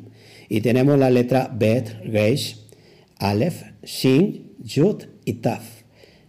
Y abajo de esto tenemos los conceptos que significan. Tenemos la primera letra Bet que significa casa. Lo que estás viendo ahí es una tienda de campaña. Acuérdate que las casas en el tiempo de Moshe Rabenu eran tiendas de campaña. También tiene que ver con adentro. Tiene que ver con que es una casa que tiene una puerta abierta, si te das cuenta, es como un, cuadrado, pero que está abierto de un lado, porque los hombres dormían en la parte de la puerta y las mujeres eh, estaban resguardadas. Tiene que ver con el número 2. Ya desde entrada, la primera letra con que inicia nuestra narración de la creación, o Génesis, en el hebreo inicia con una letra Bet. Y la letra Bet tiene un valor numérico de 2. De hecho, la palabra casados viene de este concepto, casa de dos, ya para después convertirse en casa de tres o de 23, como tú quieras. Pero inicia con casa de dos, por lo tanto dejará el hombre a su mujer, perdón, dejará el hombre a sus padres. Yo no sé por qué dije eso, estoy viendo a mi mujer, eh, como que me estoy hablando en, en voz alta. Por lo tanto, el hombre dejará a sus padres y a su madre y se unirá a su mujer y serán una sola carne. Ahora, hermanos, si la, la primera letra con que inicia la Torah es la letra Bet, lo importante con que finaliza la última letra de todo, de todo la Biblia que tenemos, el concepto de, de Tanaj y Brit Hadashah del Nuevo Testamento, si tú te vas a Apocalipsis, en el, en el, último capítulo termina con la letra Amén. La última, la palabra Amén, perdón, la última letra del, Apocalipsis o de Revelaciones es la letra Num. La letra Num, si yo uno, Bet y Num, me da la palabra Ben. Y Ben significa hijo, hijo. Haciendo referencia no solo a, a Mashiach, sino a Israel como hijo. No sé si me, si me, si me están entendiendo aquí la onda. No solamente haciendo referencia a hijo, como Mashiach, acuérdate que es un título, sino a Israel como hijo. Y ahí ya estamos predestinados. Es, más, ahí Israel ya está predestinado desde antes de la fundación del mundo. Ahora, entonces tenemos Bereshit, más, aún más, la letra Bet que, que tiene que ver con dos, es decir, que esta casa se va a dividir en dos.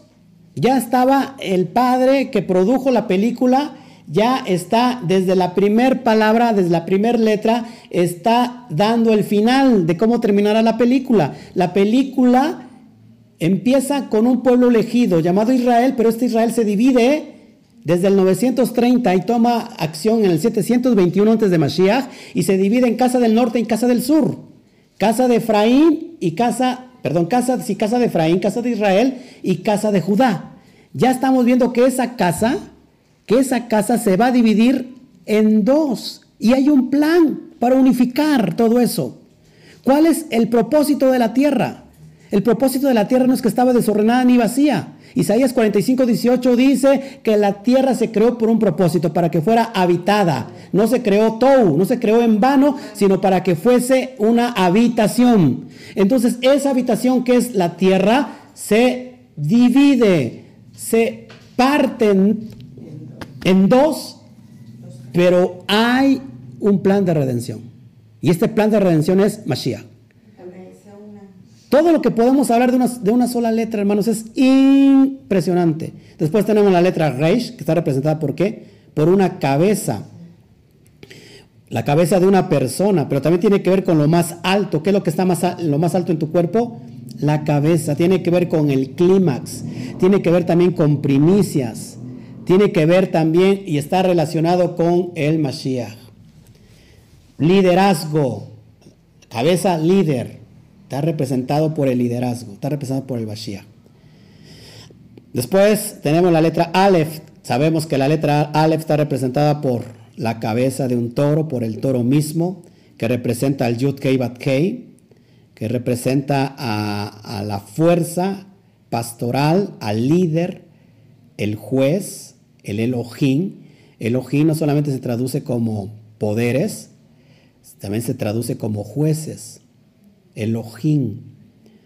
Entonces, vamos poniendo la primer palabra con que inicia nuestra Biblia.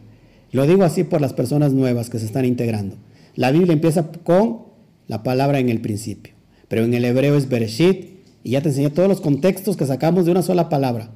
Así que está interesante lo que vamos a dar después de la profundidad de cada palabra, de cada letra hebrea.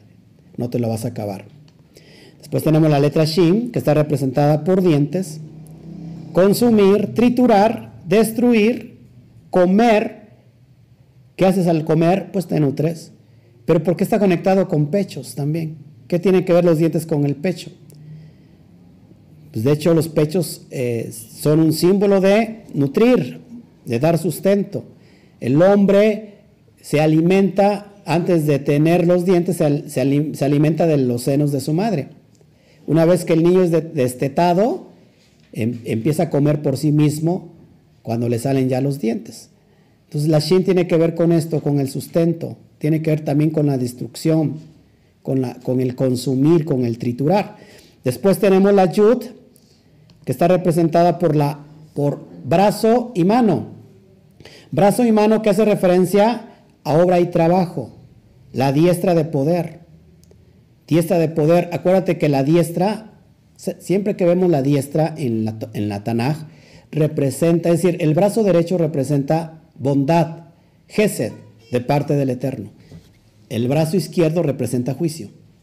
Eso es bien importante que lo entendamos. Entonces, la Yud representa la diestra de poder, que es la Gesed, la bondad de parte del Padre Eterno hacia sus hijos. Pero también representa al Mashiach. Mashiach, acuérdate que Mashiach es el alcanzar, el Padre alcanzando a sus hijos. ¿Sí? ¿Estamos aquí? ¿Entendiendo? Y terminamos con la última letra, la Taf.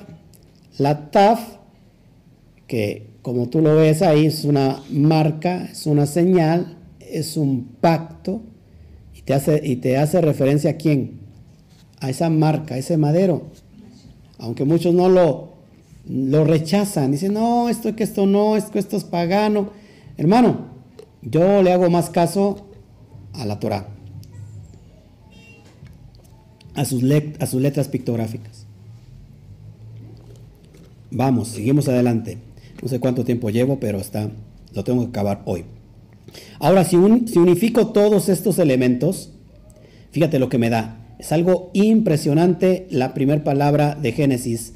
En el principio, la palabra Bereshit.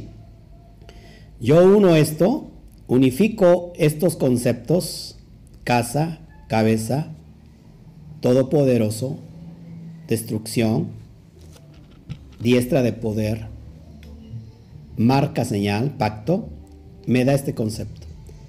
El Padre creó habitación, morada para el hombre, dando como primicia de lo mejor de la obra de su trabajo, su Hijo, quien es la diestra de su poder, triturándolo en una marca, como señal del pacto de amor para redimir a las naciones.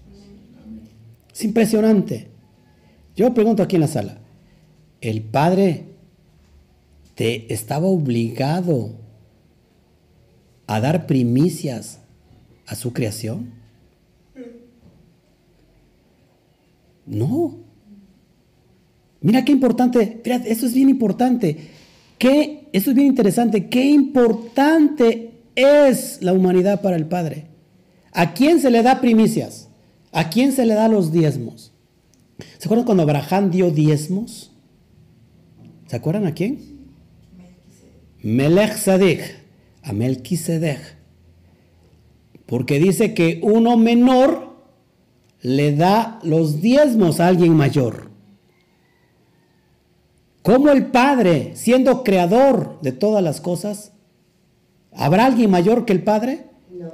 ¿Habrá alguien mayor que está sobre él? No. Sin embargo, dio las primicias a la humanidad a su Hijo, a Mashiach. Ya desde el principio está toda la historia de la humanidad, desde como inicia la, la, narración de Bereshit, de Génesis, la primera palabra tenemos toda la película, todo el tráiler, toda la historia de la humanidad en una sola palabra. Cómo inicia y cómo va a acabar. Impresionante, lo repito, una vez más, el Padre creó una habitación, una morada para el hombre, dando como primicia de lo mejor de la obra de su trabajo a su Hijo, quien es la diestra de su poder, triturándolo en una marca como señal del pacto de amor para redimir a las naciones. ¿Cuándo fuimos predestinados? Desde antes de la fundación del mundo. Desde ahí Israel fue predestinado a ser el pueblo elegido. Y no solo Israel, sino todos aquellos que quieran formar parte de ese pacto, de ese bendito pacto. ¿Por qué no le otorgamos un fuerte aplauso al Todopoderoso?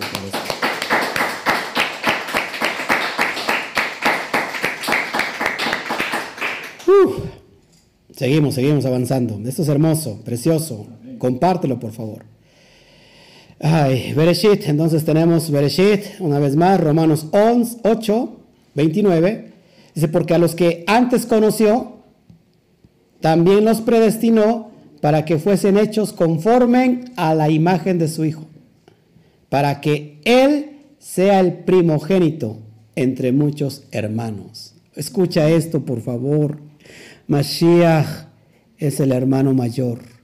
Levítico, Vallicra 25, 25, lo que vimos hace ocho días, cuando el, tu hermano empobreciere, tendrá que venir un hermano, un pariente próximo a él y lo habrá de redimir. El, eh, hermano que redime, redime al otro hermano. Porque a los que antes conoció, también los predestinó para que fuesen hechos conforme a la imagen de su Hijo, para que Él sea el primogénito entre muchos hermanos. Verso 30. Eh, y a los que predestinó, a estos también llamó. Y a los que llamó, a estos también justificó. Y a los que justificó, a estos también glorificó. ¿Cuándo nos llamó? ¿Cuándo nos justificó? ¿Cuándo nos glorificó? En el primer inicio de la creación, en el Mashiach. Ahí estábamos ya predestinados, llamados, justificados y glorificados. Es impresionante. Otro texto más. Versículo 31 de Romanos 8. ¿Qué pues diremos a esto? Si Elohim es por nosotros, ¿quién contra nosotros? Ese texto que lo se usó mucho, lo usamos mucho en la cristiandad y no conocíamos ni siquiera su contexto fundamental. Estamos ya predestinados. Amén. Seguimos sobre el, sobre el mismo concepto. Verso 32, el que no escatimó, ojo, ni a su propio Hijo, sino que lo entregó por todos nosotros, ¿cómo no nos dará también con él todas las cosas? Una vez más, una vez más, el que no escatimó ni a su propio Hijo, sino que lo entregó por todos nosotros. ¿cómo no nos dará también con Él todas las cosas? Amén. Dio las primicias, dio los diezmos a la humanidad. En eso fuimos nosotros ya predestinados, hermanos. Primero los Corintios 2, 7, el contexto de Bereshit. Mas hablamos sabiduría, Jodma, de Elohim en misterio, en Sod, la sabiduría oculta, la cual Elohim predestinó antes de los siglos para nuestra gloria. Cada vez que hay un código se necesitan unas llaves para abrirlo. Hoy estamos abriendo un código impresionante. Hoy te estamos dando a enseñar un código que estaba oculto, que estaba en Sod, pero dice el Padre, las cosas secretas y ocultas son mías, pero son también para aquellos que yo quiero revelarles. Deuteronomio 29, 29. Esto, esto estaba en secreto. Esto estaba en, Por eso no podemos nosotros eh, menospreciar y juzgar a la teología cristiana, porque esto no estaba todavía, eh, no estaba abierto para este tiempo. Esto viene abriéndose desde 20 años, desde una, dos décadas para atrás. Este es el tiempo de la plenitud de los gentiles. Estaba oculto, era un misterio, sabiduría oculta, estaba en Sot. Pero ahora se ha abierto el entendimiento a todos nuestros benditos hermanos que nos están viendo. Gloria a Shem por ellos. Israel, Israel como hijo.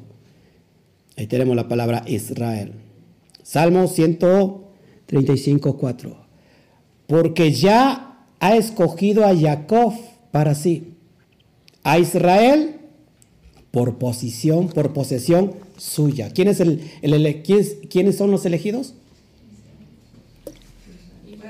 Israel. Israel. No hay otra. ¿Cuáles son los predestinados? Israel. Como lo dije anteriormente, yo no soy Israel. Guarda los pactos de Israel y serás parte del remanente. Isaías 41, 8 al 9. Pero tú, Israel, siervo mío eres. Escucha esto lo que le está diciendo el Padre a Israel. Siervo mío eres tú, Jacob, a quien yo escogí, descendencia de Abraham, mi amigo porque te tomé de los confines de la tierra, quiero llorar, y de tierras lejanas te llamé, y te dije, mi siervo eres tú, te escogí y no te deseché. Israel es escogido. No importa que Israel se haya perdido entre las naciones. No importa que Israel se haya asimilado entre las naciones. Dice que el Padre nos va a volver a tomar desde los confines de la tierra. Desde las tierras lejanas te voy a llamar. Desde los cuatro puntos cardinales de la tierra, mi siervo eres tú, yo te escogí, no te voy a desechar. ¿Eres Israel o no eres Israel? No, no, no pretendas ser Israel si antes no eres hebreo, como dije hace un rato. No pretendas ser Israel no guardando, la, eh, desechando la Torah, eh, eh, haciéndola a un lado y diciendo soy Israel, soy el Israel espiritual, eso no existe. O eres, se es Israel o no se es Israel. Jeremías 31.9, irán con lloro, mas con mi misericordia, mi rajamín los haré volver y los haré andar junto a arroyos de aguas por camino derecho en el cual no tropezarán. ¿Cuál es el camino derecho? ¿Cuál es el, camino? La Torah, el derech, el derech, el camino. Paraos y preguntad por el camino, cuáles son las sendas eh, antiguas y andad por él y hallarán descanso para su alma. Dice, por camino derecho en el cual no tropezarán porque yo soy a Israel por padre. Y Efraín es mi primogénito. Yo soy Efraín, yo soy su primogénito. Eh, casa de Judá te había rechazado, Judá te había rechazado, te había dicho tú eres un gentil, tú eres un, no, tienes derecho a guardar los pactos, eres un nuágida, solamente con que eh, puedes ser parte de Israel, pero no hay necesidad que guardes los pactos, no hay necesidad que comas kosher, eres un nuágida, lo que te está diciendo Judá, que tú no eres un hijo, que para ti no son las promesas, que tú eres un, ¿cómo se, se llama? Un, este, uno que, alguien que no es hijo, un, adoptado, eres un entenado, eh, no, pero puede ser Israel. No, hermanos, solamente una misma ley será para tanto el natural, el Israel, como para el extranjero. Una misma ley será. Entonces, eh, eh, Judá te había rechazado. Judá te había dicho, no, tú, tú, no guardes Shabbat, tú no eres judío. ¿Sabes qué es lo que te está diciendo el Padre? Efraín, tú eres mi primogénito. Eres el mejor. Wow, esto es impresionante, mis amados hermanos. Si a ti no te está hoy subiendo la temperatura y el corazón te está latiendo, es que no eres Israel. Seguimos adelante. Jeremías 31, 1. En aquel tiempo dice, Yudhei que yo seré por Elohim a todas las familias de Israel. Y ellas serán a mí por pueblo. Ellas serán a mí por pueblo. ¿Te das cuenta, amados hermanos? Wow. Joel 3.1. Reuniré a todas las naciones. Reuniré a todas las naciones. Reuniré a todas las naciones y las haré descender al valle de Josafat y allí entraré en juicio con ellas a causa de mi pueblo y de Israel mi heredad, a quien ellas esparcieron entre las naciones y repartieron mi tierra. Israel, mi heredad, va a, tomar juicio el Eterno sobre todas las naciones que esparcieron con teologías baratas, con teologías que se apartan de la verdad a su pueblo, del Eterno Israel. Esto es una promesa que se está cumpliendo ahora. Primera de Shmuel 7:14, porque tú estableciste a tu pueblo Israel por pueblo tuyo para siempre. Pueblo tuyo para siempre. Y tú, oh Yud Hei Bat Hei, fuiste a ellos por Elohim. ¿Para cuándo es el pueblo de Israel por una temporada? Bar, eh, rechazó el Eterno a su pueblo. No dice tuyo para siempre. Bendito sea Hashem, Baruch Hashem. Dale un fuerte aplauso al Eterno, porque para, para siempre es Israel su hijo. Vamos a terminar. Es lo que vimos en la tabla de ayer, Reino del Norte, no te la tengo que explicar, pues ya lo vimos ayer, revísalo. La casa de Israel que, que fue esparcida, casa de Efraín, el reino norteño, eso ya lo vimos ayer. En el 721 viene la división y estos, esta casa del norte es dispersada entre todo el mundo, entre todas las naciones. De ahí es el remanente. De ahí viene el remanente de Israel. Amén. Eso lo puedes ver ayer. Lo puedes revisar en el estudio de ayer. también lo vimos ayer. Casa de Israel. Jeremías 50, 17. Vino, vino un león. Se comió a Efraín y por último deshuesó a Judá. Uno fue en el 721, la casa del norte fue esparcida, llevada entre las naciones, y Judá también fue llevada cautiva en el 586 antes de Mashiach por Nabucodonosor, por Babilonia, pero ellos regresaron después de 70 años y no perdieron la heredad, no perdieron su identidad. No así casa de Israel, que se fue entre las naciones. Esas son las ovejas perdidas de la casa de Israel que, le que Mashiach perdón, estaba buscando, Mateo 16. Otras ovejas tengo que no son de este redil, por cual me es necesario ir y traerlas para que ya no sean, no sean dos rebaños, sino un solo rebaño y tengan un solo pastor. Esas son las ovejas perdidas de la casa de Israel. Eres tú esa oveja perdida que, que te habías asimilado entre las naciones, pero que el Eterno hoy te está diciendo, tú eres mi heredad, yo te escogí, yo te predestiné para que fueras mío, solo mío. ¿Qué tienes que hacer? Aceptarlo o rechazarlo. Cualquiera de usa tu cel en Elohim. Usa, usa, tu potencial de elección. Amén. Amén. Y ya para ir cerrando, vamos al verso 12.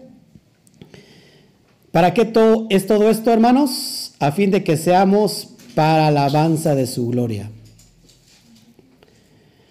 Nosotros los que primeramente esperábamos en Mashiach. ¿Cuál es el propósito? Restaurar la imagen. La imagen del Eterno se ha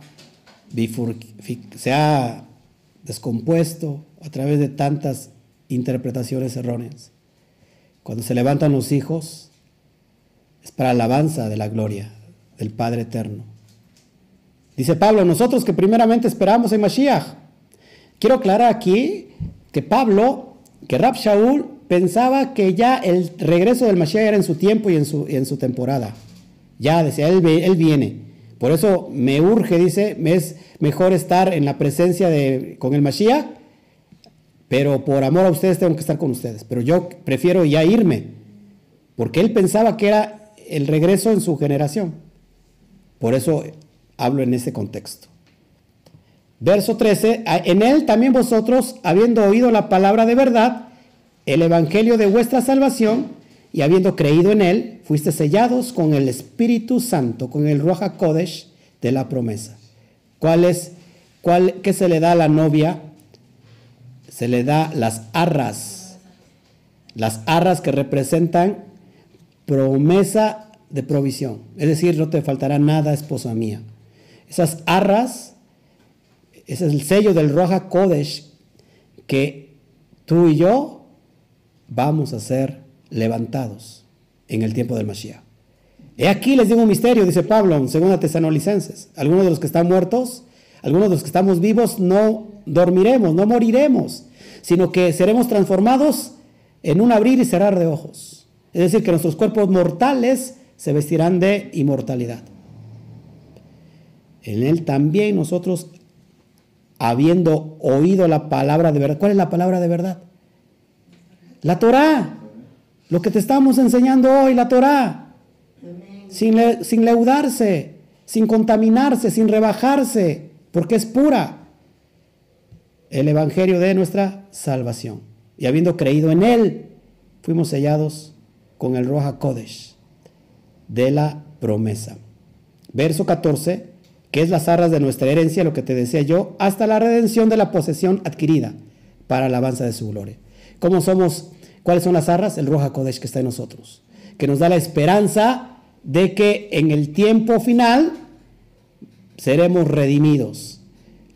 Somos posesión adquirida para el eterno, porque somos Israel. ¿Eso quién te lo quita? Nadie. Verso 15, por esta causa también yo, habiendo oído de vuestra fe en el Adón, en el Rabí Yeshua, y de nuestro amor para con todos los Kedoshim, oyendo, habiendo oído de su emuná, ¿qué es la emuná? La obediencia perfecta a la Torah, a los pactos, no contaminándola, no mezclándola con nada pagano, con ideas preconcebidas. He escuchado su emuná. Y cómo vemos en Apocalipsis, como la iglesia de, lo que vimos ayer de, Efesios. ¿Qué significa Efesios? O Éfeso. Deseado. Somos, la iglesia, la quejilá de Éfeso es deseada. ¿Y, ¿Y qué es la característica de Éfeso? Que le echa muchas ganas, que no desmaya, pero ¿qué es lo que se les ha pasado? Se han olvidado su primer amor. Que no nos pase eso de olvidar nuestro primer amor. Eh, la, y la quejilá que vive, la quejilá de los Kedoshim, no olvidan el primer amor. Amén. Verso 16, no ceso de dar gracias por vosotros. ¿Por qué? Porque he escuchado de su emuná, de su obediencia, haciendo memoria de vosotros en mis tefilot, en mis oraciones. Así como nosotros también oramos por cada, toda la comunidad de los Ben Israel alrededor de todo el mundo. 17, para que el Elohim de nuestro Adón, de nuestro Rabí Yeshua HaMashiach, una vez más lo, separa, el Padre de gloria os dé espíritu de sabiduría y de revelación en el conocimiento de Él. Mi mayor anhelo y mi mayor deseo que el Padre hoy te dé ese espíritu de sabiduría y de revelación y que puedas, y que pueda llegar a tu, a, tu, a tu corazón, a tu esencia, la verdad. Porque solamente la verdad nos, hará libres. Verso 18, alumbrando los ojos de nuestro entendimiento para que sepáis cuál es la esperanza a que Él os ha llamado y cuáles las riquezas de la gloria de su herencia en los Kedoshim, para que sepamos cuál es la esperanza a lo que hemos sido llamados. Somos su pueblo y, como tal tenemos que vivir bajo las normas de los Shamaín. ¿Y cuáles son esas riquezas de gloria? La herencia de los Kedoshim. ¿Cuál es mi herencia como Kedoshim? Que soy redimido, que tengo una herencia a través de el Mashiach. Y esa herencia la estipuló mi padre.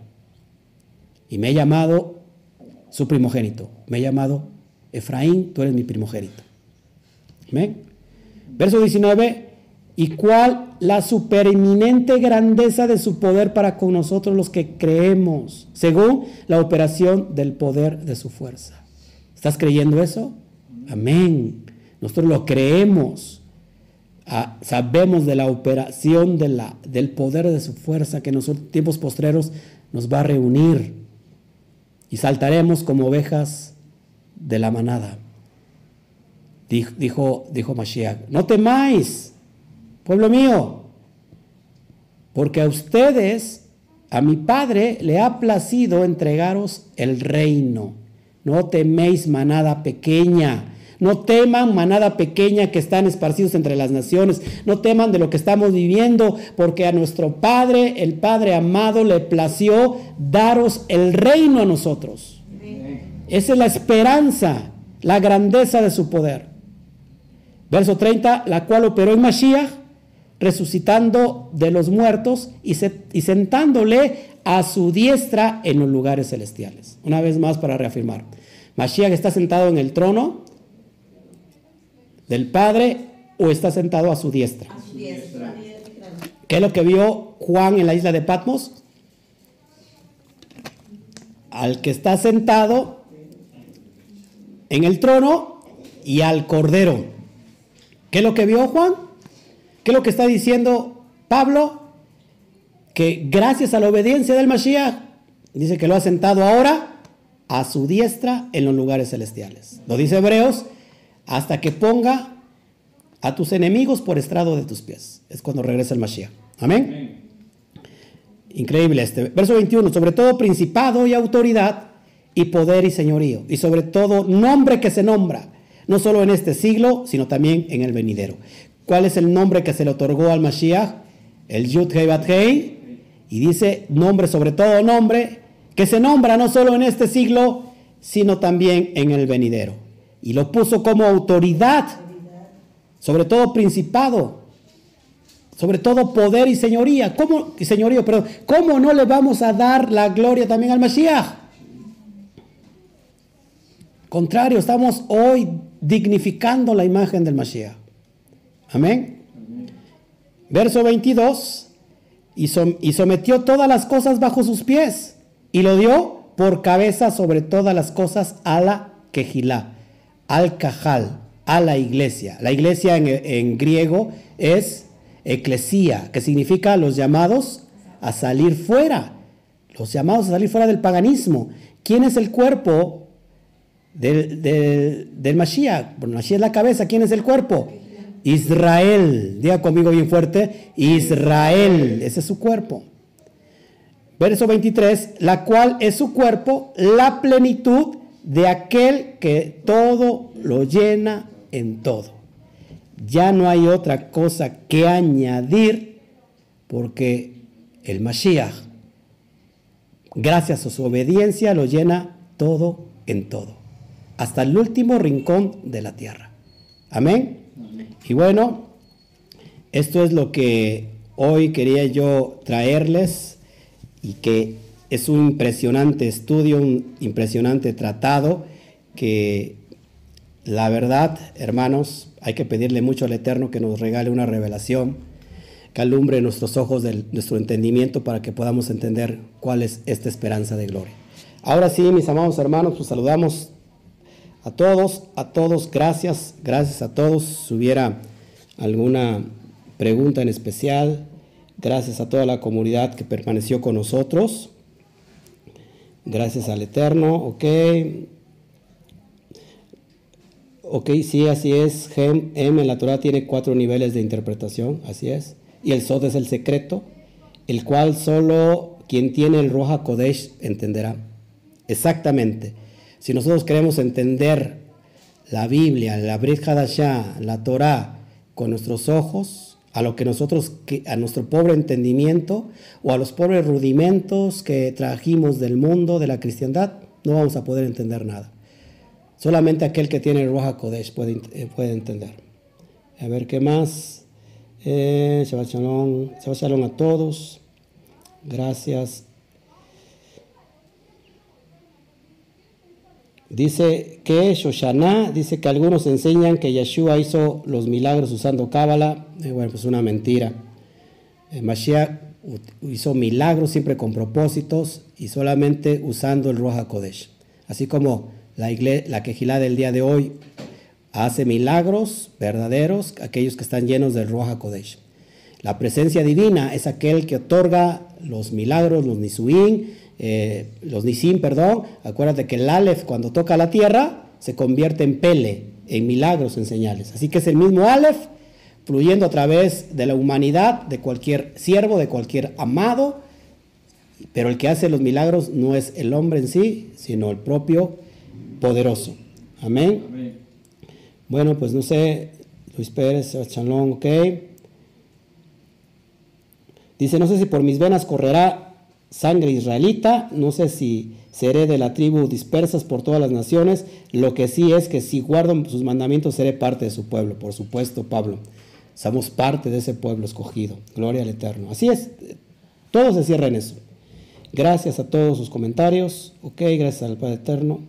Amén. Bueno, pues no veo ninguna, a ver aquí, si, ustedes ven alguna, este,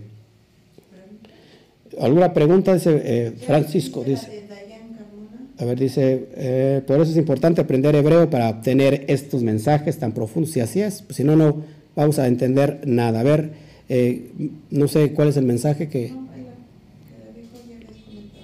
Después del de la cábala, ya lo, el otro, el de Dayan Carmona. ¿Qué, ¿Qué, dice? Eh, no es que no lo veo. La corriente que hace referencia a la elección incondicional, la pregunta es, no importa cuán perdida esté una persona, Dios es poderoso para hacerlo renacer de nuevo y darle fe en Mashiach. Así es, la elección incondicional es lo que hablamos de las dos corrientes que vemos en el cristianismo. La verdad es que eso está fuera de todo contexto, que elección condicional es que aunque tú no quieras eres elegido, hagas lo que quieras, ya eres salvo. Eso es, completamente erróneo, no existe en el sentido de la Torah.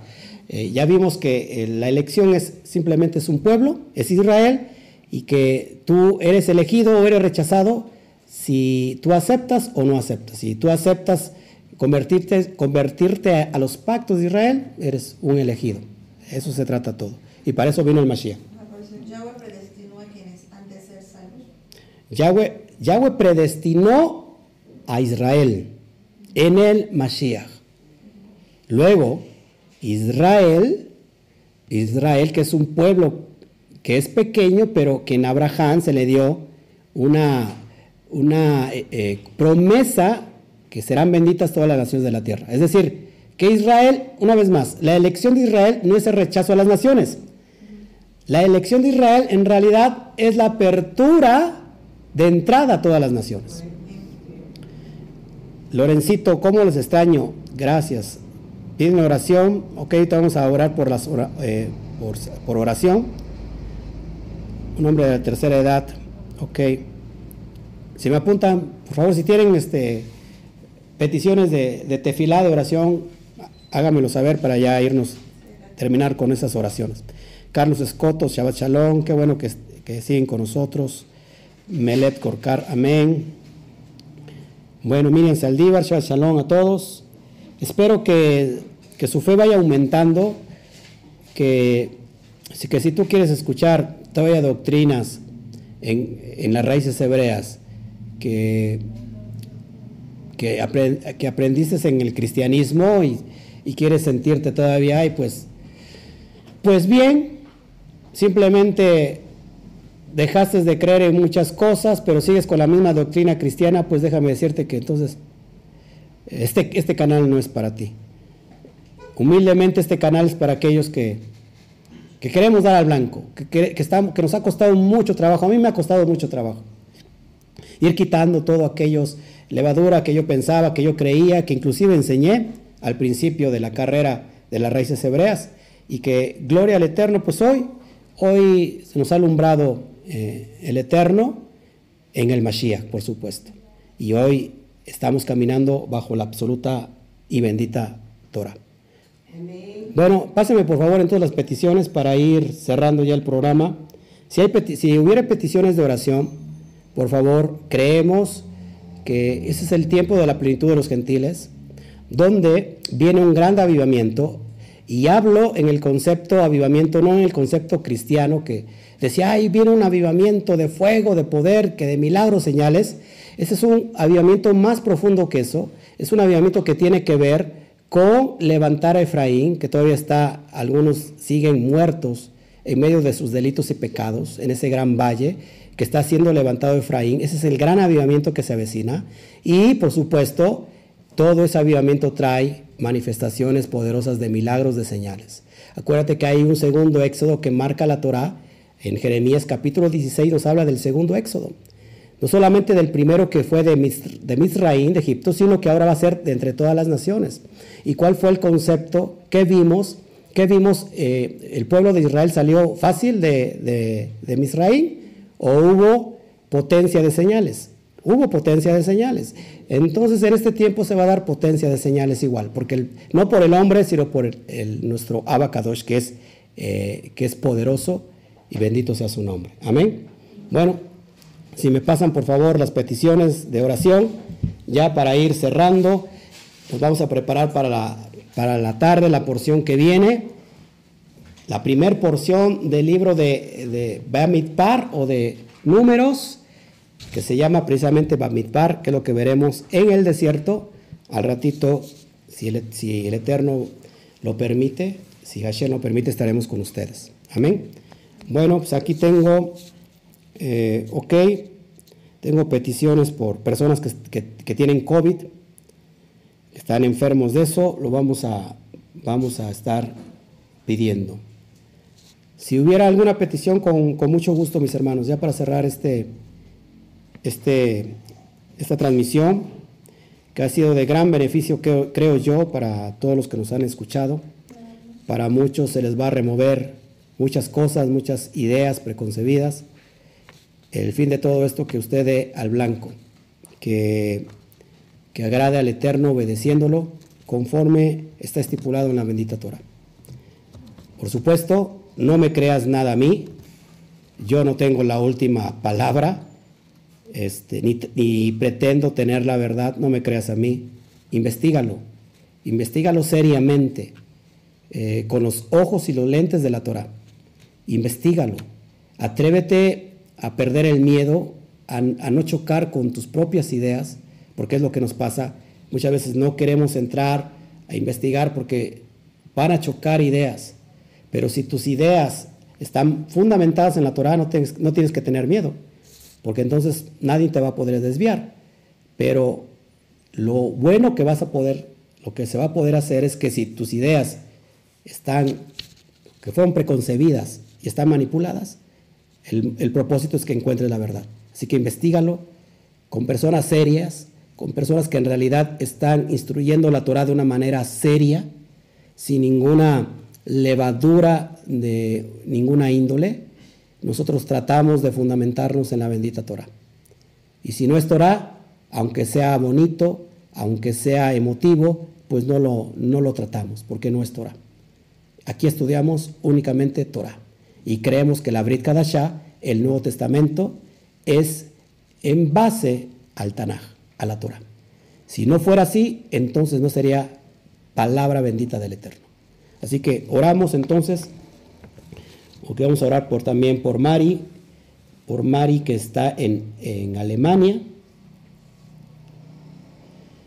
Y, ok, nos llevan 7, 8 horas, por eso estuvo ayer a las 4 de la mañana también. Pido oración por sanidad, tengo problemas de circulación. Ok, vamos a orar entonces.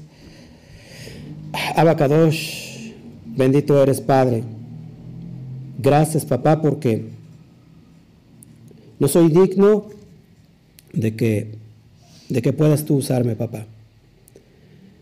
Pero como un medio, trato, Padre, de que seas tú, que tu esencia implícita sea instruida, sea expresada a través de estos estudios que son complejos para aquel que no entiende tu perspectiva, pero que son tan fáciles de entender para aquellos que tienen tu perspectiva, tu rúa.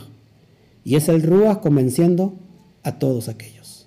Así que Padre, echamos abajo toda la desidia, echamos abajo toda la incredulidad, echamos abajo todas las estatuas, los ídolos que, que esta mujer, que Ripka se llevó debajo de su, de su falda, tratando de venir a la verdad. Que toda idolatría se venga para abajo, papá que nos confirmes en nuestro Rúa tu verdad, porque esa verdad nos hará libres. Te doy gracias por este tiempo, por esta semilla que fue sembrada, esperando que traiga un fruto completamente verdadero. Y te pedimos, Padre, en esta unidad, en esta unción que estamos sintiendo el día de hoy, papá, que tu presencia está aquí con nosotros, está en todo el mundo de los que están guardando Shabbat están con los ministros de Torah. Abba, que, que hoy puedas, que tu diestra, que la diestra, que tu brazo de bondad, de Gesed, pueda tocar, alcanzar a todas las personas que están pidiendo hoy oración. Te pedimos, Padre, por nuestra hermana Laura Moreno. Tiene enfermedad, tiene problemas de circulación, tiene artrosis artrosis en su cuerpo, Padre, te pido de una manera poderosa, porque tú eres el Aleph, tú eres el Yud Kei Bat Kei, tú eres el Eye, te pido que traigas sanidad a la vida de Laura Moreno y que alumbre su entendimiento para que empiece a guardar tus pactos, Padre. Te pido, Padre, por el señor Arturo López Suazo, él tiene COVID, en donde quiere que esté papá, que tú insufles sanidad en el, en el bendito nombre del Yud Te pido por el señor Arcadio también que tiene COVID. Levántalo, Padre, fortalece su sistema respiratorio en este momento, papá, porque tú eres poderoso. Te pedimos por el señor Roberto Velázquez Falcón, igual COVID, levántalo, Padre, de esa enfermedad, de esa cama. Te pido por la infección de garganta que tiene Abril Araceli y por dolor de cabeza, papá. Te pido por Alberto Ramos, Padre, para que, que tú, a través de tu Ruach, puedas enseñar y abrir el entendimiento Alberto. Te lo pedimos, papá, y que sea levantado de cualquier enfermedad. Te pido, papá, eh, a todos, a todos los que, los que nos están viendo, que, venga este tiempo de milagros creativos. Que número uno, papá, el milagro más grande que puede suceder es que, que la Torah alumbre esas partes que están todavía en tinieblas, esas áreas que están en tinieblas en muchos hermanos, que están honestamente siguiendo la Torah, que honestamente están guardando los pactos, pero que todavía no saben que están en levadura. Que esas partes que están en oscuridad, que venga tu ruaj y los alumbre y los haga salir del error. Que quites de en medio de tu pueblo todo, todo espíritu de altivez, de orgullo, de necedad. Y que con mucho amor y con mucha paciencia, tal y como nos has tratado con nosotros, Padre, puedas abrirles el entendimiento a esta bendita verdad que no cambia, que es inmarcesible, que no se marchita, y que va a eh, permanecer hasta todos los tiempos. Te pido, Padre, por todas las enfermedades que están hoy causando en algunos hermanos que nos están viendo, cualquier problema desde la cabeza hasta la planta de los pies, Abacadosh. Que venga una sanidad completa, para que, que, ellos vean que tú eres el Elohim, el único Elohim poderoso. Todo dolor de cabeza, todo dolor de migraña, dolor de huesos, dolor de cualquier parte del cuerpo, cáncer, sida, COVID, eh, problemas en, el vaso, problemas en los riñones, problemas en la circulación, problemas en, el estómago, nódulos que estoy viendo en, personas, eh, en todo su, su, garganta, su tracto digestivo, estoy viendo nódulos, estoy viendo personas ABA que tienen problemas con quistes en los ovarios, que tienen infecciones en sus matrices. Abacadosh de una manera sobrenatural. Tú eres el Eye, el que es por siempre y que traes sanidad levantando a tu pueblo. Así como lo hacía Pablo en el primer siglo que predicaba y quemaban los libros de magia. No nos hace falta milagros ajenos, milagros baratos que vengan de cualquier parte. Solamente queremos tu manifestación real que tú como el Aleph toques la tierra para que se convierta en pele, en milagros, en señales y en maravillas. Oro desde lo más profundo de mi ser que hoy, sobre todo ese muerto, que cobre vida, que venga a resucitar ese muerto de Efraín en los cuatro puntos cardinales de la tierra. Amén, amén y amén. Pues es un gusto estar con todos ustedes. Me alegra mucho en mi corazón son 20 para las 3. ¿Cuánto tiempo nos llevamos en este estudio? ¿Más de dos horas? Como dos horas, iniciamos a las 12.20. Sí, ya un poquito más de dos horas. Bueno, pues un gusto por estar, estar con todos ustedes. Gracias, gracias a todos, porque sí, amén, se llevó todas nuestras enfermedades. Amén. Si ustedes oyen mi voz y ponen por obra mis preceptos, ninguna enfermedad que le envía a los egipcios, les enviaré a ustedes. Así que hoy estamos guardando los pactos y el cuerpo eh, de Israel, el cuerpo del Mashiach no puede estar enfermo. Amén. Amén. Así que no me despido. Eh, eh, regresamos después de la comidita para saludarlos en vivo y a todo color, si Hashem lo permite, una vez más para estar con ustedes en el último, déjenme buscar aquí lo que quiero buscar, en el último, en, la última enseñanza del día y que, bueno, y a ratito nos vemos. Amén. ¿Qué les decimos? A la cuenta de tres. One, two, three. Shabbat Shalom. Abrazos, mis amados. Nos vemos.